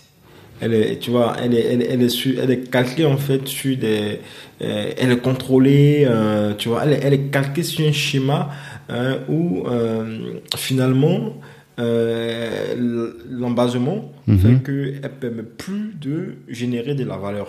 Ah, Et d'accord. puis, euh, et puis ensuite, quand on rentre dans le carcan de la finance, on est très souvent et malheureusement confronté à des problèmes de liquidité. D'accord. Tu comprends? Mhm. Et de, et de transactions. D'accord. La blockchain vient juste apporter un élément de liquidité. Que la blockchain, le fait que les titres euh, sont, sont digitalisés, Mhm. elles sont beaucoup plus accessibles dans plusieurs supports juridiques. Et tout ça, c'est sécurisé en fait. Ah oui, parce que, ouais, tu sais que là, tu viens de m'apprendre quelque chose. Ouais. Je viens de comprendre quelque chose que j'avais pas compris depuis. Parce que, qu'est-ce qui fait que dans la finance traditionnelle, tout est rigide? C'est pour sécuriser les transactions. Pour faire en sorte que euh, on soit sûr que l'argent ne soit pas des, des, des fausses transactions ou de l'argent euh, ou que le- la personne qui qui fait la transaction soit véritablement à l'origine de la transaction. Donc c'est pour sécuriser. Mais comme sur la blockchain, tout est sécurisé déjà pas nature. par nature exactement. Donc ça peut aller beaucoup plus Ça vite. va beaucoup plus vite. Beaucoup plus Ah. vite. Et on atteint le maximum de personnes en un clic. Ah. Et c'est rapide, c'est instantané.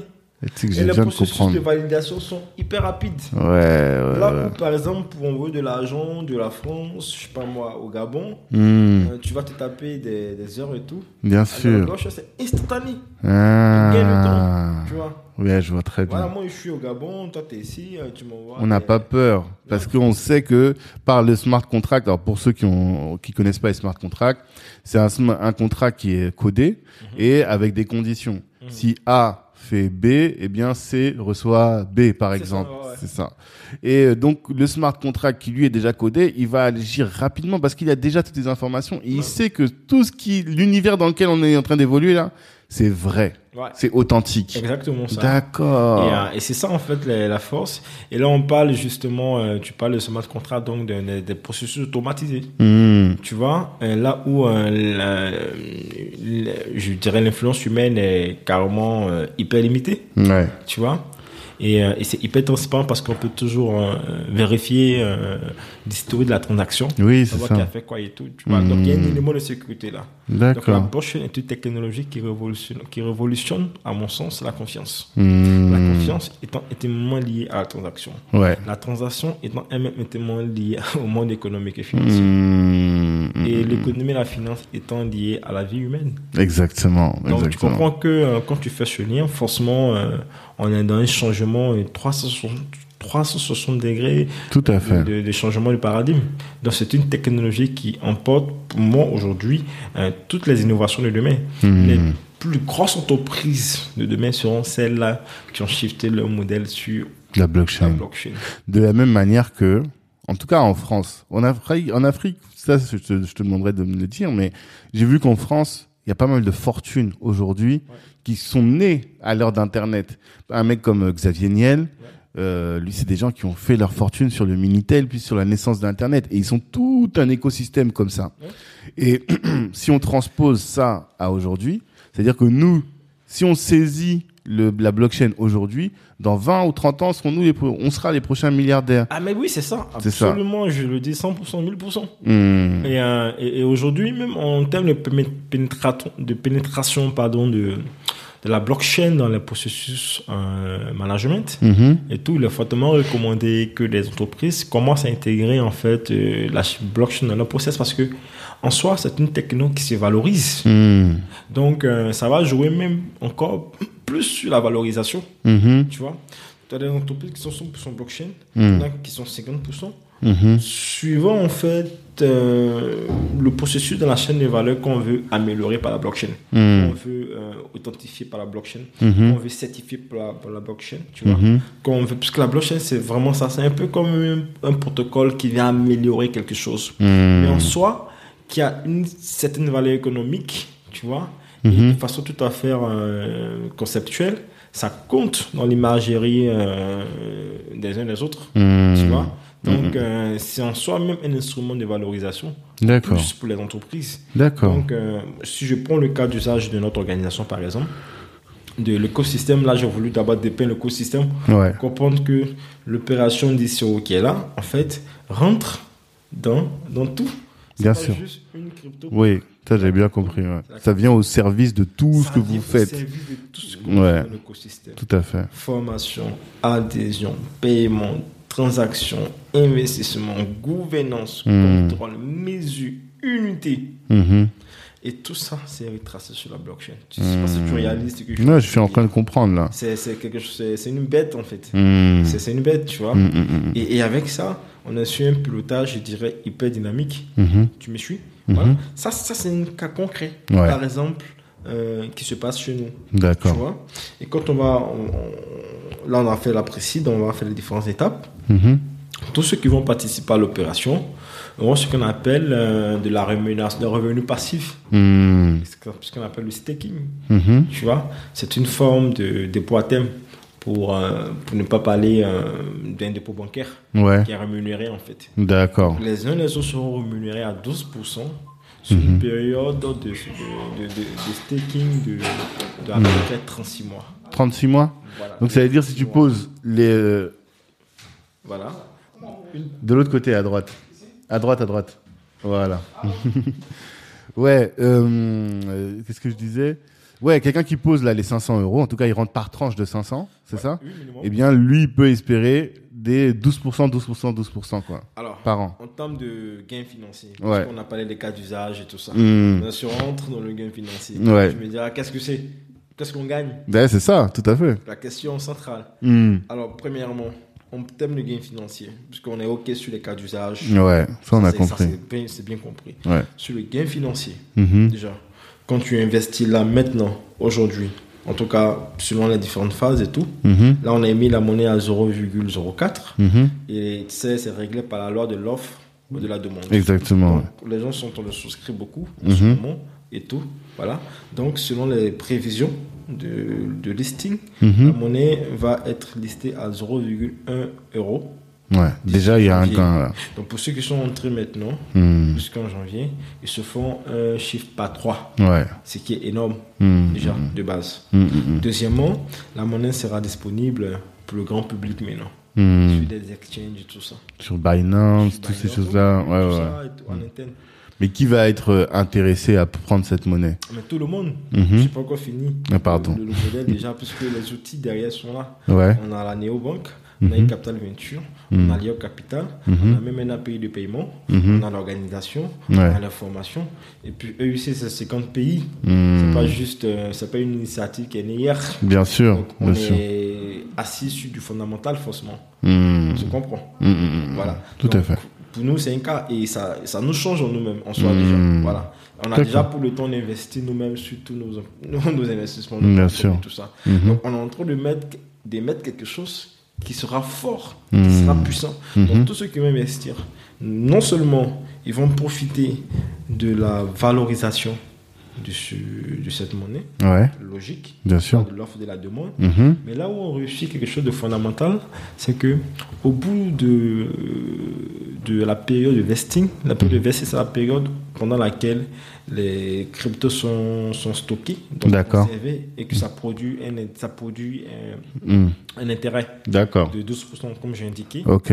invariablement de la valeur même du crypto, des cryptos sur le marché. D'accord. Donc, tu gagnes deux fois. Tu Hmm. du fait que tu l'as acheté à 0,04, forcément, Ça monte. ça monte Mhm. sur les 36, les 36 mois. Mhm. Et en plus, tu as 12% encore en rémunération D'accord. associée à cette valeur. Mais Là D'accord. où c'est bien, Mhm. c'est que comme EUC est avant tout une organisation sociale, Non-profit. Hmm. et responsable et tout, et que les entités privées font partie de l'écosystème de, de l'entreprise, Mhm. on a fait en sorte que 90% du stock de cette monnaie dont je te parle sera converti en prise de participation au capital de la banque. Hmm. Donc, on permet, in fine, Mhm. à tous ceux qui ont participé d'avoir des participations dans la néo Dans la néobanque. dans Ok. l'IO- dans l'IOBank. Ce qui est ce qui en soi est révolutionnaire. Hmm. Tu comprends un peu, non? Ouais, je vois très bien. et, et quand tu as converti les 90% du stock, il te reste que, que 10%. Ouais, tout à fait. Et les 10%, imagine-toi toujours dans le processus de la croissance, c'est- ce sera faible. Hmm. Donc ceux qui vont détenir ça détiennent toute la richesse du système. Bien sûr, bien sûr. Voilà un peu la c'est ça qui va prendre de la valeur, Mais ça quoi. va, mais de malade. Ouais. Donc toi, donc, non seulement tu es garanti parce que tu as une participation dans la banque, que tout le monde pratique, puisque une banque, on a mis le comité de banque en place l'année dernière Mhm. pour avoir la- l'agrément BCAO. Mhm. Ensuite, Afrique centrale, Afrique du Nord, Afrique de, de l'Est, ensuite euh, Afrique Europe. du Sud. Ouais, Europe aussi. Voilà, que c'est- universel. Mhm. La banque va se déployer dans tout le réseau. Mhm. Ils sont présents. D'accord. Tu comprends? C'est une néobanque. Tout à fait. Je vois très bien. C'est une néobanque Mhm. avec des services bien précis. Et justement, quels sont les services de cette néobanque Ben, elle va faire déjà un modèle économique hyper particulier Mhm. qui s'appuie sur euh, notre modèle cœur système qui nous a valu tant le prix Mhm. en interne déjà. Mhm. Deuxièmement, elle aura un positionnement euh, banque euh, d'investissement. D'accord. CAPEX. Parce que sur CAPEX. CAPEX, c'est un terme technique. un peu, j'explique un tout petit peu.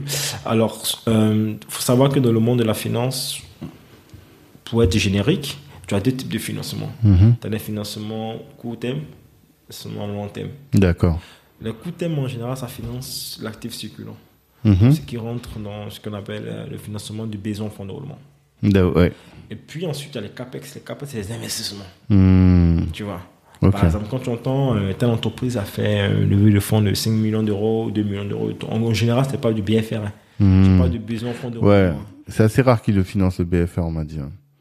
C'est assez rare que ce type de structure finance les BFR. Mais forcément, voilà. Donc, c'est pour dire en fait que quand tu demandes 2 ou 3 ou 10 millions d'euros et tout ça, Hmm. tu es en CAPEX. Tu as un D'accord. investissement CAPEX. Ok. Tu as fait de gros investissements. Hmm. Donc, tu as une capacité de remboursement de ces prêts contractés. Ça, ça valide en fait ton modèle économique. Ouais. Tu vois? Ouais, ouais, ouais. Puis ensuite, tu as des fonds de roulement euh, qui va gérer et ça, c'est un coût moyen terme. Hmm. Alors, tout ce qui est investissement en BFR, on le fait déjà à Hmm. partir de e-capital venture, D'accord. comme l'affaire digi- digital. Ok. Parce que tout ça, c'est que du CAPEX. D'accord. c'est du BFR. Du BFR. Et avec la Lio Bank, on va faire du CAPEX. Ok. Le CAPEX, on aura un positionnement, euh, investissement dans les chaînes de valeur, la transformation, Hmm. l'industrie de la transformation. Ok. C'est là-bas qu'on.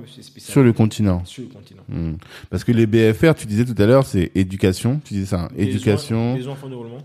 Ouais, mais pour quel type d'activité t'as tout à l'heure t'avais parlé de euh, éducation, agriculture, c'est ça, non Oui, pour les secteurs en fait. Voilà, c'est les secteurs dans lesquels tu vous oui. Oui, c'est les secteurs. Alors tout ce qui est dans le, private equity, c'est tout ce qui rentre en, alors, en private equity, c'est tout ce qui rentre dans les capitaux propres, Mhm. financement du BFR, BFR. On va s'intéresser à tout ce qui est services de commerce et tout ça. Mhm. Ensuite, on a des secteurs euh, prioritaires comme euh, le négoce, Hmm. tout ce qui rentre dans, dans l'agriculture. Ok. Voilà, coton, anacarde et toutes ces matières premières. Mhm. Ensuite, tu as l'immobilier aussi. Ouais, tu peux arrêter ça. Hmm. D'accord, Voilà, donc, ce sont les gros secteurs prioritaires d'accord. qu'on va adresser, qu'on adresse déjà hein, Hmm. sur. euh, Et euh, quand tu, tu disais tout à l'heure que la l'IOR, là, la, la crypto, elle va être euh, accessible au grand public dans la troisième phase, c'est ça Ouais. Mais là, aujourd'hui, le site et le, le précide et le site, qui peut, hein, qui investit dans le site et le précide Bon, c'est les personnes qu'on va rencontrer dans nos rencontres privées. Là. Ah, d'accord, oui, c'est ça. Quand tu parles, parce que là, par exemple, si moi je veux rentrer, Tu peux. je peux rentrer. Tu peux dans ce, rentrer. mais oui, parce que là, c'est pas encore sur les exchanges. C'est Voilà, ça que tu disais. C'est ça. Ok, Et si d'accord. tu remarques bien, on a une communication un peu institutionnelle. Hmm, Mais quand tu dis, notre com aujourd'hui, elle est très institutionnelle. D'accord.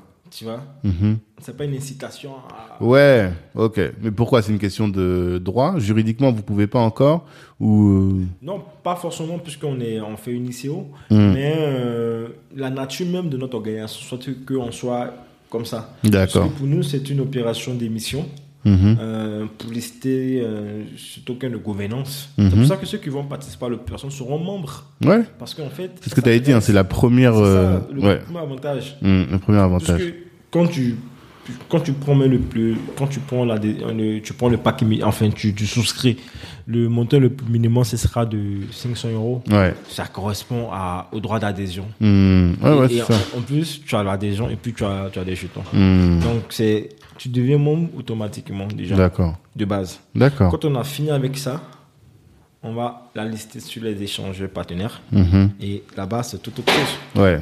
Tout le monde peut venir. Ouais, ils vont venir acheter tout. Ça, c'est déjà sur le marché. Mhm. Pendant ce temps, nous, nos membres vont détenir ces actifs-là. hmm, C'est ceux-là, en fait, qui vont par la suite euh, euh, entrer avec un droit de préemption au capital de, De la néobanque. pratique eux-mêmes Ah. déjà de base. Ouais, ouais, c'est un ouais. modèle qui va montrer interne, c'est inclusif. Et après, le, le reste, pour, voilà. Et selon nos prévisions, c'est une monnaie qui va vraiment prendre beaucoup de valeur. mhm, Euh, elle va se valoriser très vite parce qu'en fait, on va avoir une action dans les différents pays. hmm, Et quand on est présent, forcément. mhm, Euh, ensuite, euh, comme je disais, c'est en quantité super limitée. hmm, En plus, c'est un vrai cas d'usage Tout à fait. de Tout tout, à fait. Et, euh, et la bonne nouvelle, c'est que c'est corrélé à mes travaux de thèse. Oui, Donc, parce que c'est ça que tu m'as dit tout à l'heure. Tu m'as dit que tu étais encore en train de faire une thèse. J'ai dit, mais à quel moment le frère dort? Comment il peut faire tout ça? Voilà. tu vois, et, Mm. et là, Dieu merci, la thèse est quasiment achevée. Ouais, Je veux dire, pour moi, pour nous, c'est à la fois un travail scientifique. Hein. ouais. C'est pas juste pour faire, pour faire. mhm, C'est un travail scientifique. hmm, Donc, on est vraiment dans l'expérimentation mhm, d'une recherche Ouais. Scientifique mhm, qui se met en place. hmm. Tu comprends Ouais, tout à et, fait. et je pense que ça, c'est un message en soi. Voilà. C'est pour ça, en fait, qu'il nous faut multiplier des interactions. Là, aujourd'hui, on en parle, c'est super bien. Hmm. En- Encore et encore, durant toute la période, tu vas voir qu'il y aura d'autres articles qui vont venir, qui vont étayer point par point euh, les avantages. Hmm. Mais je vais les mettre dans la description du podcast parce que tu m'avais déjà envoyé un, un artiste de Ecofin là. Exactement. Et petit à petit, on va co- communiquer autour de ça pour que les gens comprennent. Parce que je pense vraiment que c'est un, on l'a dit là en, en, inter- en, en introduction de cette partie, c'est un tournant à prendre, un tournant presque historique, je pense à prendre. Et par rapport au continent, parce que là j'ai vu l'ICO, tu l'as lancé ici, mais le continent africain, comment est-ce que tu sens euh, l'appétence du continent par rapport à la blockchain Est-ce que c'est dynamique? Est-ce que les gens observent un peu? Parce qu'on est encore au début finalement de tout ça. Ah maintenant, au contraire- ah maintenant, ah maintenant, ah maintenant, il y a une adoption pas possible, pas plus, Ah. tard, pas plus tard même qu'aujourd'hui Ouais. ou hier. euh, le régulateur des marchés financiers en Afrique centrale D'accord. vient de, Ok. vient de sortir une réglementation D'accord. euh, d'adoption de la, Pour la blockchain? pour la crypto. Ah, pour la crypto Parce qu'en fait, comme moi je suis centrafricain, on a eu les problèmes là en, avec la Centrafrique. Quand la Centrafrique a adopté le Bitcoin comme monnaie, on voit que ça a fait bouger les choses au niveau de la CEMAC notamment, parce que eux ils voulaient qu'on conserve le, le CFA. Mais j'ai l'impression que ça commence à bouger quoi. Mais, mais depuis ce matin, ça bouge, ça bouge encore. Okay. Depuis aujourd'hui, j'ai la promesse de l'information. Hmm. Aujourd'hui, par exemple, euh, il y a une euh, le, la Centrafrique, enfin la zone CEMAC, Mhm. a euh, un cadre juridique Ok. de- d'encadrement des crypto-monnaies maintenant par le régulateur du marché. Donc les plateformes comme Binance et tout, mon chien, peut avoir Hmm. euh, Des activités des là-bas. activités, euh, un agrément. Ok. Et ça, c'est un Ouais. agrément de prestataire d'actifs euh, numériques. Ok. Et ça vient à peine de sortir. Ça, je dis ça direct. Ouais, on est en octobre parce que peut-être que les gens écouteront longtemps après. Là, on est en octobre 2022. Voilà. tu vois ce que je veux dire? Ok. Voilà, donc, euh, donc ça, c'est concret. Hmm. Voilà, donc on est vraiment dans un cas de... Dans, voilà, on est, on, on est plus dans la fiction. Je pense que Ouais. le moment est à l'action. Mhm. On est dans, dans une transition euh, mais majeure qui en Ouais. se mettre en place. Tu vois Hmm. Et je t'assure que tout se joue en ce moment-là. Quand tu apprécies même la géopolitique mondiale aujourd'hui, avec ce qui s'est passé en Russie, l'Ukraine, Ouais. il faut bien voir le mouvement. hein. Dis-moi. Ce qui se passe en Russie et en Ukraine par rapport à l'Occident, Mhm. l'Afrique. C'est le bloc qui se structure ça. et les États-Unis en interne. Mhm. On est dans un changement euh, de, de civilisation. Mhm. Tu vois, en réalité, c'est une guerre de civilisation directement tu vois, Hmm. voilà, qui se met en place. Mhm. Il y a la Chine qui est en train de monter en puissance. Complètement. Toutes les sanctions qui ont été euh, faites à la Russie profitent en fait en, en vrai à la Chine. Bien C'est sûr. elle qui sort le grand gagnant Ouais. de tout ça. Bien parce qu'elle achète le pétrole euh, russe moins Hmm. cher. Sans problème. Sans problème, parce qu'elle est extrêmement liquide. C'est ça. Tu, tu me suis Tout à vois, fait. En interne, ça, ça la renforce. Hmm. Tu vois, l'Europe est le champ de guerre. Tu vois, donc la guerre est au cœur de l'Europe, comme on dit aujourd'hui. Hmm. Les Tout à fait. États-Unis, bon, micmac, Mm. pour essayer de rétablir le point et tout. Mhm. Et, et- et- et l'Afrique, qui finalement devient le champ de bataille. Donc pendant qu'il y a la guerre en Ukraine, il y a ce qui se passe en Afrique de l'Ouest aujourd'hui. Ouais. En Afrique centrale, Tout à ça va se propager. Donc, je Mm. pense qu'il y a un changement. Mais dans tout ce changement-là, quelle est la valeur qui va emporter euh, sur, sur toute cette bataille? Mhm. C'est la techno, Ouais. c'est les crypto-actifs. Hmm. Et je t'assure que c'est ça. Donc, pendant que cette guerre est en train de se mener, Mhm. qu'on ne souhaite pas, Mhm. en train de se faire, à tous les niveaux, c'est une guerre d'intérêt. Hmm. Mais l'élément de base qui va être, euh, le- je dirais, euh, euh, le socle, le socle économique Mhm. de cette guerre, ce sera vraiment la, la, la, la blockchain et, et tous ces dérivés en fait Mhm. qui, qui va venir tu vois. Pour, euh, pour, pour, pour restituer le capital confiance. Hmm. Parce que la blockchain, c'est ça. C'est ça. Restituer le capital confiance. Et le business, c'est de la confiance. Le business, c'est de la confiance. C'est ça. Donc voilà un peu euh, comment il faut se positionner. Hmm. À mon sens, je pense que euh, faut vraiment, faut euh, voilà, faut faut y aller, il faut pas hésiter en fait, voilà. Mhm. Mais faut y aller de façon assez assez euh, assez, assez assez rassurante, avec beaucoup de précautions, avec une vraie vision de ce qu'on souhaite faire, tu vois. Ouais. Voilà. Donc, euh, les, les projets euh, dont on a parlé aujourd'hui euh, sur les cas d'usage de la blockchain dans le domaine de l'immobilier, de la finance, des contrats, de la vente, de tout ce que tu peux t'imaginer, Mhm. même dans le changement des processus fonctionnels des, des entreprises, Ouais. tout ça, s'il y a de la blockchain, à Mhm. de la blockchain à, à l'intérieur. Donc chacun, en fonction de sa perception, de ses choix, de ses aspirations, peut en fait euh, se baquer sur cette techno-là. Mhm. Ça, c'est un élément de base. Voilà. Hmm. Aujourd'hui, avec cette ICO-là, nous, on a déjà pris parti. Mhm. Tu comprends? Mhm. Aujourd'hui, on a- on a communiqué l'âge. Il y a eu des millions de personnes qui ont, qui ont lu l'article. D'accord. Voilà, sur- et ça n'arrête pas. Hmm. Et euh, on a déjà une notoriété établie aussi. Tu D'accord. vois, dans le secteur de la finance mondiale, on nous connaît. Maintenant, ouais. Voilà, Mhm. On- depuis euh, 14 ans. Je veux dire, on est, on est là. Mhm. On a, on a apporté beaucoup Hmm. au monde, même ici en France, Mhm. tout ce qu'on a fait dans la diaspora, dans les différents pays où on est présent. Mhm. Et aujourd'hui, on annonce qu'on crée une gestion de gouvernance. Mais ça, tout le monde l'a vu, Mhm. les, les- grands groupes et tout en interne. Donc, je pense qu'on est, on est, on est précurseur sur ça. Et on dit en quoi est-ce que ça va, ça va, ça va changer les choses, tu vois. Et on est dans le champ d'expérimentation. Moi, je pense que le, le, le, le- le moment qui se présente aujourd'hui est, est très symbolique. Avec le contexte, comme je disais, géopolitique, Mhm. la, montée, la, la montée en puissance des innovations technologiques, Mhm.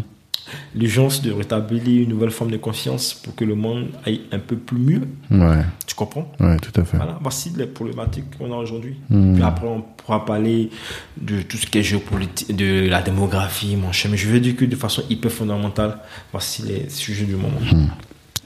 Franchement, c'est passionnant. Et ça fait que me motiver parce que là, euh, depuis, ça fait peut-être un an que je commence à travailler, à réfléchir sur la blockchain et tout. Et voilà, la discussion qu'on a comme celle-là, là, ça fait que me renforcer sur ces sujets et me dire bon, maintenant, il faut que concrètement on commence à lancer des choses, quoi. Et voir même prendre euh, des liors, quoi. Tu vois, ne serait-ce que pour apprendre comment ça fonctionne, être membre de l'organisation petit à petit, se familiariser finalement avec tout ça, parce que je pense que ça fait combien de temps que tu travailles sur les questions de blockchain, Alors, blockchain, blockchain depuis 2016. tu vois? Tu vois, maintenant, tu es là, là ici, donc tu as mis du temps quand même à appréhender les choses. Ouais, appréhender et à ouais. faire. Ouais, aussi. T'as acheté des cryptos aussi. J'ai acheté des cryptos, Hmm. j'ai écrit un livre en 2019. T'as écrit un livre? J'ai écrit un livre qui s'appelle. Mais attention, j'ai écrit un livre qui s'appelle. Tu peux le trouver sur. euh, voilà. Dis-moi. J'ai écrit un livre qui s'appelle Les ICO, Mhm. STO, la nouvelle économie du financement. Ok. Le livre, il est là. hein. Et on peut le trouver Ah oui, tu peux l'acheter. Hmm. Disponible les ICO, les STO, la nouvelle économie du financement. Ok. Eh, mais ça, je vais acheter direct. Ça, j'ai écrit le livre en 2019 déjà. Hmm. Tu verras. Ok. Une livre européenne, c'est celui-là Oui, ICO, IPO, les nouvelles économies Voilà. du financement des entreprises. exactement. D'accord. Voilà. Sur commande habituellement expédié. Ok. Vas-y. Voilà. Tu Je vais vois acheter ça. Voilà. Parce que moi, j'ai besoin de comprendre. Ouais. Et si en plus, euh, Mais je voilà. peux comprendre avec toi, Mm. on va apprendre Monsieur Achille Agbe, grand auteur. Ah, toi, tu rigoles pas. hein Tu vois, donc, je- Et ça, finalement, c'est un morceau de ta thèse. c'est un morceau de la thèse et Hmm. mes réflexions. Ouais. Voilà. D'accord. De- En 2019. Mhm. Ensuite, je pratique maintenant. Hmm. En fait, c'est pour ça que je t'ai dit qu'en fait que c'était un processus scientifique. Ouais. C'est pas un processus hasardeux. Ouais, c'est ça. Voilà. Je comprends Il y a de l'apprentissage, Hmm. il y a l'ouvrage, Hmm. il y a la pratique. Mhm. Et toutes les plateformes que je t'ai indiquées, c'est sur la blockchain, mon frère. Ok. Donc, c'est pas une vue d'esprit. Ouais. C'est de- concret. C'est hyper concret. C'est fondamentaliste. Hmm. Tu comprends? Il y a un cas d'usage. Ouais. Parce qu'il n'y a pas un cas d'usage. Il n'y a pas un market maker. C'est zéro. Hmm. Tout projet crypto qui n'est pas assis sur un cas d'usage, Mhm. sur ce qu'on appelle le market maker, Ok. ça va pas fonctionner. hein. Hmm. Ça peut être beau dans la fiction, dans ça. la fiction technologique, mais il y a pas- il n'y aura pas un cas d'usage. Ok. À la limite, j'aurais pu même ne pas mentionner le mot euh, crypto. hein, Oui. euh, T'aurais parlé juste du projet en lui-même, on aurait va. compris, on serait dit, ah tiens, nous venez aux banques, tout ça. oui, Effectivement, ouais. Ça va. Hein. Ouais, ouais, c'est un jeton d'utilisation, c'est un token Mm. d'utilisation. Hmm. Avec tout. une DAO. euh. DAO, euh, voilà, c'était juste ça. Non, c'est vrai, mais après, aujourd'hui, il faut quand même se rendre compte que euh, si on utilise les concepts de buzzword, là, la, crypto, c'est un buzzword quand même. J'ai, euh, on parlait hier de, avec euh, Ange, là, un membre de l'équipe, des levées de fonds dans l'univers euh, de, la création. Et euh, un pays dont on n'entend jamais, jamais parler en matière de levée de fonds, c'est les, la Colombie. Et là, ils ont fait une grosse levée, hein, une, une entreprise colombienne fait une grosse levée. Pourquoi? Parce qu'elle a un projet autour des NFT. Donc finalement, créer des projets autour de la crypto, autour du de la blockchain, ça permet aussi de lever des capitaux comme jamais, tu vois. Donc Ben oui. c'est pertinent de l'évoquer aussi. Ben oui, Hmm. ben oui alors ce sont des systèmes alternatifs super puissants. Hmm. Euh, voilà. Donc, D'accord. euh, et puis ensuite, il faut le faire dans une communauté d'acteurs, tu vois. Ouais. faut bâtir une chaîne de confiance. Mhm. Là, aujourd'hui, tu, tu me fais euh, l'amitié de m'inviter sur, euh, sur, sur, sur, sur- ce média, sur cette chaîne, Mhm. pour changer. Parce que de base, il y a un capital confiance. Tout à fait. Sinon, tu ne m'auras pas, tu m'auras pas invité à, à Tout à fait. On m'a vivement recommandé à plusieurs reprises de te recevoir. Voilà. Tout à fait. Tu vois, je suis là aujourd'hui. Mhm. Donc, euh, il y a toute une traçabilité, Bien sûr. toute une marque de confiance. Bien sûr. Moi, je pense que ce sont des éléments qui sont importants. Hmm. Voilà. Euh, je le dis parce que si on n'est pas en train d'imaginer ça, ça va pas fonctionner. Hmm. Voilà. Là, avec le podcast d'aujourd'hui, on a compris le pourquoi de notre présence. Ouais. On a compris les grands chantiers qu'on a réalisés. Hmm. On a compris la grande vision que nous montrons aujourd'hui. Hmm. Tu me parlais de la blockchain depuis 2016. Ok, 2017, je commence la thèse en fait. Hmm. Les travaux commencent là déjà. D'accord. 2019, je sors un, livre. C'est pas ça? Mhm. 2022, je fais une ICO. C'est ça. C'est ça hein Et 2020 et et 2030, 2035. Qu'est-ce qui va se passer pour toi? Qu'est-ce que tu vois? Ah, faut qu'on achète le white paper. C'est dans le white paper. Faut qu'on télécharge. Ok, En d'accord. 2030, très honnêtement, je pense qu'on sera toujours sur la lancée qui est la nôtre. Ok. Mais voilà, on- les, les entités, euh, les fintech sont robustes. Mhm. Voilà. Et, euh, et, et on va adresser cette problématique-là. On a toujours adressé. hein. Voilà. Donc, euh, ce que je tiens quand même à souligner, c'est que, en vrai, toutes les, les, les, les solutions que j'ai indiquées en interne on ex- existent déjà. Mhm. Mais on- C'est pas popularisé. C'était que Hmm. pour les membres de D'accord. Ok. Mais à partir de la- la- l'année prochaine, Mhm. on va les populariser. Mhm. C'est juste ça Ok. Ouvrir au grand public. Voilà. Donc tous, autant que nous sommes, on pourra profiter de tous ces Oh services. oui, déjà, déjà à partir de l'opération, mais je vais Mm. dire, on, a pour le temps Hmm. que ça devait prendre Ouais. Pour Pour structurer, pour voilà. être sûr. pas, pas pressé. Ouais. parce que Ce sont des besoins éternels. Et ça, ça rejoint une phrase que tu m'as dit tout à l'heure que j'ai notée. Tu as dit, il faut absorber le monde en, le monde en toi. Ouais. Tu as dit ça.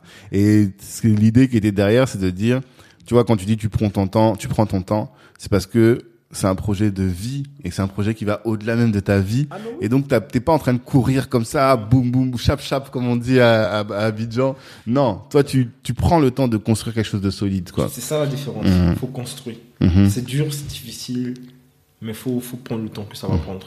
mhm, Mais quand ça mature, tu vois, euh, moi je pense que dans le cas de notre euh, organisation des services de la DeFi qu'on propose, mhm, ça nous a pris 14 ans de travail. mhm, Tu vois? Mhm, D'autres, ça peut leur prendre 2 ans, d'autres 1 an, d'autres 20 ans. mhm, d'autres, tu vois? Mais la fondation que je suis en train de faire, mhm. donc de la profondeur de ta fondation, dépend ta solidité. Tout à fait. On est d'accord Tout à fait. Voilà. C'est, tout à fait Donc pour bâtir solide, Hmm, il faut être solide soi-même. C'est ça. Et le matériau pour construire cette solidité-là, c'est les valeurs que tu Hmm. intègres. Ça, c'est très important. Mhm, Voilà. Et nous, c'était ça en fait de base. Pourquoi? Parce que on n'a pas créé un produit pour l'Afrique. hein.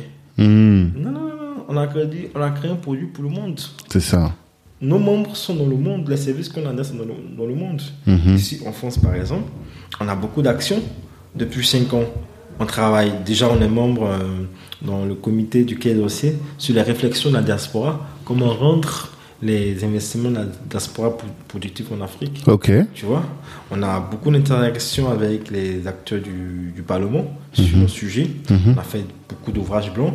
On a visité beaucoup, euh, beaucoup d'acteurs de la diaspora, mais la diaspora économique. Mhm. Tu vois, nous, on n'a pas un positionnement sur la diaspora économique qui est en lien Tout à avec fait. notre engagement. Tout à exemple. fait. Tu vois, voilà, déjà, ça, on l'a fait. Mhm. Donc, on a déployé beaucoup de services ici. On en a Mm. fait pareil aussi en Asie. Mhm. On en a fait pareil aussi aux États-Unis. Et le secrétariat de notre institution est basé à Québec. Mhm. Tu comprends? Mhm. Voilà, donc, dans notre conception, à nous, on a fait un service, on a créé un service pour l'humanité. Mhm. C'est c'est ça que je te parle, il faut absorber le monde en soi. C'est ça. Aujourd'hui, quand des Américains ou des Chinois lancent des grands films, c'est pas pour les Américains. Hmm. Quand Fa- Facebook lance Facebook, c'est pour le monde. Bien sûr. Donc les Africains, les jeunes Africains entrepreneurs doivent avoir cette vision, c'est tout à fait légitime. C'est ça. Voilà, c'est c'est en cela que tu, tu apportes de la valeur au monde.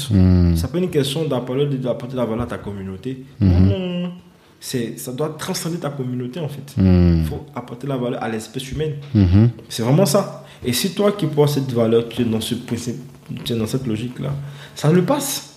Parce que c'est l'énergie en fait que, va, que tu vas disrupter en fait. Et c'est comme ça que ça va fonctionner. Mhm. Aujourd'hui, nous, avant de faire tout ça, on n'a pas le temps d'assurer une présence mondiale. Mhm. D'abord, Ouais. ça d'abord. Voilà. C'est peut-être une fierté, euh, africaine de dire que oui, ça a été fait par un jeune africain et tout. Quand même, Quand ben oui. Et ça, comme on dit, representation matters, tu vois.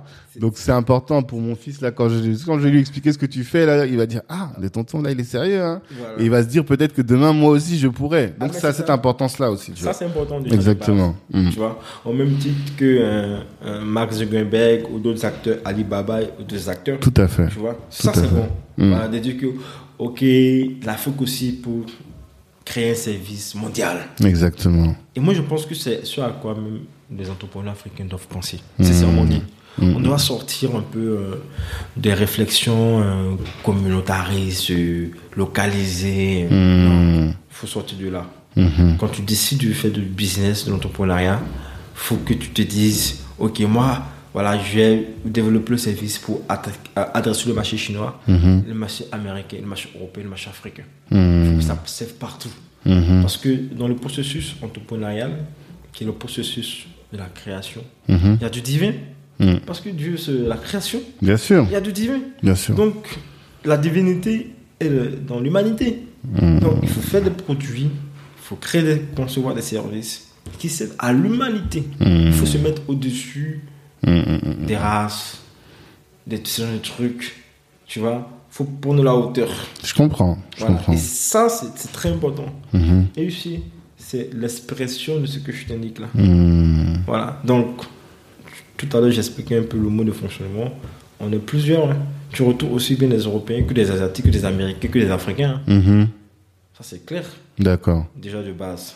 Voilà. Mhm. C'est 50 pays, tout le monde est dedans. Et on continue encore notre expansion Mhm. dans d'autres régions du monde. D'accord. Voilà. Donc, on a cette perception-là. C'est universel. C'est pas juste localisé Ouais. en Afrique ou en Europe. Non, non, non. moi-même, j'ai eu la chance, comme je disais, d'avoir vécu dans beaucoup de pays. Mhm. Donc, j'ai beaucoup de culture, moi, tu vois. Bien sûr. Voilà, donc tu disais. euh, ouais. je me considère personnellement comme quelqu'un qui peut apporter quelque chose à. Au monde. Au monde. Nous on dit l'Afrique pour trône, mais le monde pour royaume. Ouais. C'est ça. C'est ça. Tu as, as bien, t'as bien résumé. Je pense que c'est vraiment euh, cette valeur qu'il faut D'accord. En tout cas, c'est vraiment intéressant et c'est passionnant de voir, de comprendre la vision, tu vois, de comprendre la vision, de comprendre quels sont les outils que tu mets en place au service de cette vision, l'énergie que tu que tu distilles dans tes projets pour arriver à cet objectif-là. C'est vraiment intéressant et je pense que ça va inspirer une bonne partie de nos de nos auditeurs pour qu'ils puissent rejoindre le projet Lior, pour qu'ils puissent aussi te suivre, voir un peu euh, comment est-ce que ce projet-là va évoluer. On te suit comment Nous, on a échangé sur Instagram, mais c'est quel est le réseau où tu, tu interviens le plus? Beaucoup LinkedIn. LinkedIn? Ok, d'accord. Ouais, c'est vrai que là, c'est très, très, très, euh, très porté business.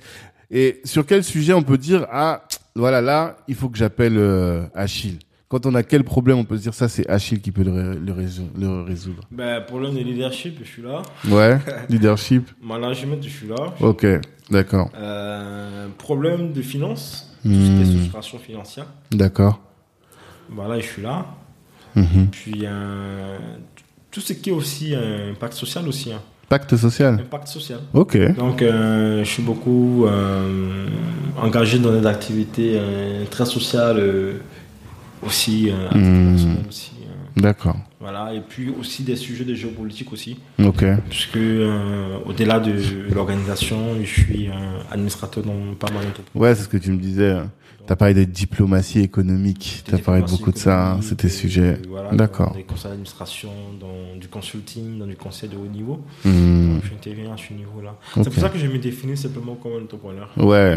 Un, un motivateur, Hmm. un inspirateur. Mhm. J'ai fait mes preuves. Hmm. Je suis en capital de transmission concret. C'est marrant parce que t'es jeune encore. Hein. T'as même pas 35 ans. Hein. Mais ouais, mais Ouais, d'accord. Mais t'as déjà fait tout ça, quoi. 14 ans de boîte. euh, Et t'as pas des visions politiques? Tu voudrais pas prendre un pays, prendre. euh, Non, alors j'ai une approche de la politique qui est désintéressée. D'accord. J'explique. Mhm. C'est très important parce que aspirer à la direction, on, dit, on aspire au pouvoir, Mhm. pas passion, mais on dirige par compassion.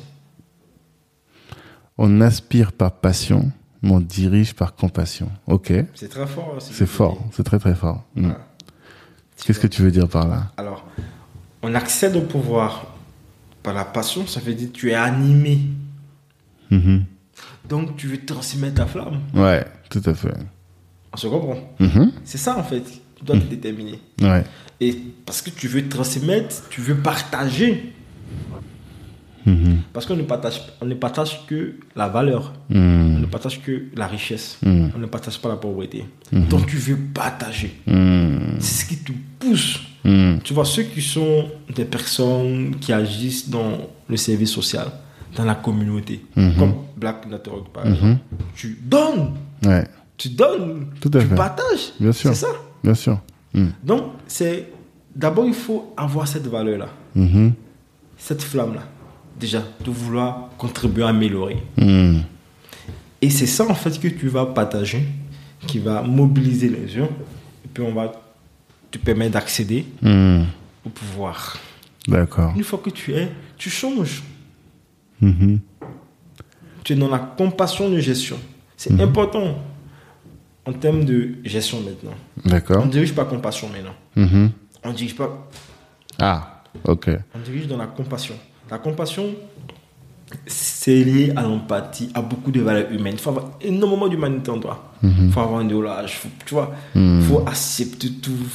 faut pas. Tu vois, c'est, c'est pas n'importe quoi. hein. Bien, j'imagine. Non, c'est, une préparation. Mais ce que tu veux dire, c'est que c'est, ça peut être, ça peut faire partie de ton agenda, mais il faut que tu sois prêt, quoi, que tu aies déjà réglé tous les problèmes matériels, j'ai envie de dire, pour que tu que tu sois complètement désintéressé pour pouvoir te lancer dans ce genre d'activité. Ben oui, en quelque sorte. Hmm. Déjà ça de base, puisque pour moi, ça- moi, je suis très à l'aise dans la pauvreté comme la richesse. Ah ouais? Donc, c'est clair. Je suis pas limité par l'opulence, Hmm. par tout ça. D'accord. Voilà. Mhm. J'ai j'ai réussi à, à ne pas. À me- dépasser tout ça, à quoi. dépasser tout ça. Ok. Voilà, c'est pas quelque chose. Il Hmm. faut être allé dans les deux. Hmm. Parce qu'on est dans le monde. Mhm. Il y a les riches Ouais. et les pauvres. Bien sûr. Les riches sont des humains, les pauvres sont des humains. Mhm. Donc ceux qui sont riches, ceux qui sont pauvres, ça veut pas dire qu'ils sont malheureux. Parce que pauvre, selon qu'on l'a défini aujourd'hui, hein. Hmm. parce que le bonheur se trouve aussi bien chez le pauvre Tout à fait. que chez les riches. Tout à fait. Donc, souvent Dieu fait les choses, mais il faut savoir, avec beaucoup de philosophie, à quoi correspond ce schéma. Tu vois. Mhm. Quand je vais parler de compassion, de passion de compassion, ce sont pour moi deux éléments qui doivent motiver un projet politique. Tu parlais de carrière politique et tout ça en interne. Tu vois. Mhm. Hein. Mais je dis, avant de- d'en arriver à la faute de ces deux variables, Ah. toi-même d'abord de base. Ok, d'accord. Une fois que tu les as, Mhm. ensuite tu te lances maintenant à la conquête en sachant que bon voilà ça va le, ça va le faire. Mhm. Voilà. J'ai eu carrière quand même un peu politique parce que j'ai travaillé comme conseiller euh, Mhm. Ouais, de au ministre. J'ai Mhm. vu un peu euh, l'appareil, le système et tout ça. Mais euh, là je l'ai dit aujourd'hui. Pour moi, les bons politiciens de demain, ce sera les entrepreneurs. Mhm. Je t'assure. Parce que tout a changé. hein. Mhm. Regarde. Aujourd'hui, pour un recul, il n'y a plus de formation politique et les chapitres politiques, c'est terminé. Mhm. Les gens sont plus attachés trop à l'esprit du parti, Ouais. comme c'était le cas. Ouais, ouais. Quand on voit Macron. euh, Non, un peu partout aujourd'hui, Mm. en Afrique, dans beaucoup de pays. Il faut juste observer. D'accord. Parce que c'est- l'homme est attaché fondamentalement à la liberté Mhm. d'expression. Mhm. Voilà. Toi, tu es très libre. On ne doit pas te. Voilà. Tu comprends un peu, non? Mhm. Tout à fait. C'est- divin. On ne doit pas vivre dans un joug esclavagiste. Donc, je vais là où ça me plaît. D'accord. Quand ça ne me plaît plus, je change. Ok. Donc, il n'y a plus cette notion-là. Donc, je vais aller vers la meilleure offre. Et, or, qui offre aujourd'hui? C'est les entrepreneurs, les innovateurs. Ouais. Non, je dis ça. Aujourd'hui, c'est ça, on est C'est les innovateurs. Ouais. Avant, qui Mhm. C'était les services publics. Ouais. C'était les gens qui avaient fait les écoles de sciences politiques, de l'ENA et tout ça. Mhm. C'était avant Mhm. Chiba. Mhm. Mais à mon sens, aujourd'hui, on n'est plus dans cette configuration-là. D'accord. Si tu as fait les classes de l'ENA et tout, machin et tout, machin préfet. Non, non, non, c'est plus comme ça. hein. C'est ça. C'est autre C'est une voie. C'est ça. Ça a été une voix, la voix de nos pères. voie. Aujourd'hui, c'est c'est Ouais. temps la voie. Tout à fait. Toi, aujourd'hui, tu développes Black Network, boum, boum, boum. Après, tu peux être maire de cette ville Mhm. parce que tu as beaucoup donné à la communauté. On a vu t'aider les gens, tu as fait beaucoup de trucs, tu as connecté les gens qui se sont enrichis et tout. Et tu, tu as vraiment, on sent en toi une valeur puissante. Mais on va pas susciter ta candidature. Viens, au moins tu vas nous aider la ville à avancer. Parce que qu'on a. Et quand toi tu viens, tu viens pour cette mission. C'est ça. Tu vois? Et là, c'est parce que tu as, tu, as, tu as eu à offrir quelque chose. Quand tu donnes ça? Hmm. Donc pour moi, d'ici 20 ans, 50 ans, les dirigeants là, du monde seront des, Des entrepreneurs. sociaux Hmm. qui vont résoudre des problématiques sociétales Mhm. et qui seront ouverts à ça. Hmm. Parce que la politique, c'est l'art de la direction. Hmm. Donc, je pense que, euh, de façon personnelle, Mhm. j'agis à mon niveau, comme tu peux le voir, sur des choses sociales Mhm. qui importent. Ouais. Si demain on me dit, euh, écoute, viens là, euh, on, on veut te proposer ton temps, je vais regarder, mais je viendrai vraiment pour servir. Ouais. Je viendrai pour apporter. Hmm. Plus partie, c'est pas dans le style de faire une carrière forcément et tout ça. D'accord. Parce qu'après, il faut avoir une vie privée. Il y a beaucoup de choses, il faut tout calculer en fait. C'est Il c'est faut pas s'accrocher au compliqué. pouvoir. Bien Ah, sûr. On doit me voir. Mm. Je dois rouler. Vois. Franchement, à un moment donné, il faut prendre du recul sur tout ça. Il D'accord. faut savoir pourquoi on vient à la politique. Ok. Ça, c'est très important. Ok. Bon, je vais pas te retenir beaucoup plus. Je sais que tu as des rendez-vous après, mais euh, merci d'avoir pris ce temps euh, ce matin de euh, pour échanger avec nous, partager au sujet de cet ICO et de I, I- euh, EIC, pardon, et euh, tout ce que toutes tes activités. Nous, on a hâte de te retrouver donc euh, à Abidjan, j'espère, hein, euh, pour euh, échanger, manger du choukouya et euh, parler de, de tous nos projets. Garba aussi. De Du Garba aussi à Loco, exactement, exactement. Merci beaucoup Achille. Et euh, bah, tout un chacun, je vous dis rendez-vous vendredi prochain pour un autre épisode avec quelqu'un d'aussi inspirant que l'a été Achille Agbe. Ciao tout le monde. Merci. Ciao. À bientôt. À bientôt. Merci, merci, merci d'avoir pris le temps d'écouter cet épisode jusqu'au bout. Pendant l'écoute, vous vous êtes sûrement dit que ce contenu pouvait intéresser un de vos proches. Eh bien, partagez. C'est ce qui va nous aider à faire grandir le podcast. Si Black Network vous intéresse, vous pouvez nous rejoindre. On apporte à nos adhérents du réseau, de la visibilité, de la formation et plus largement en tout cas des opportunités.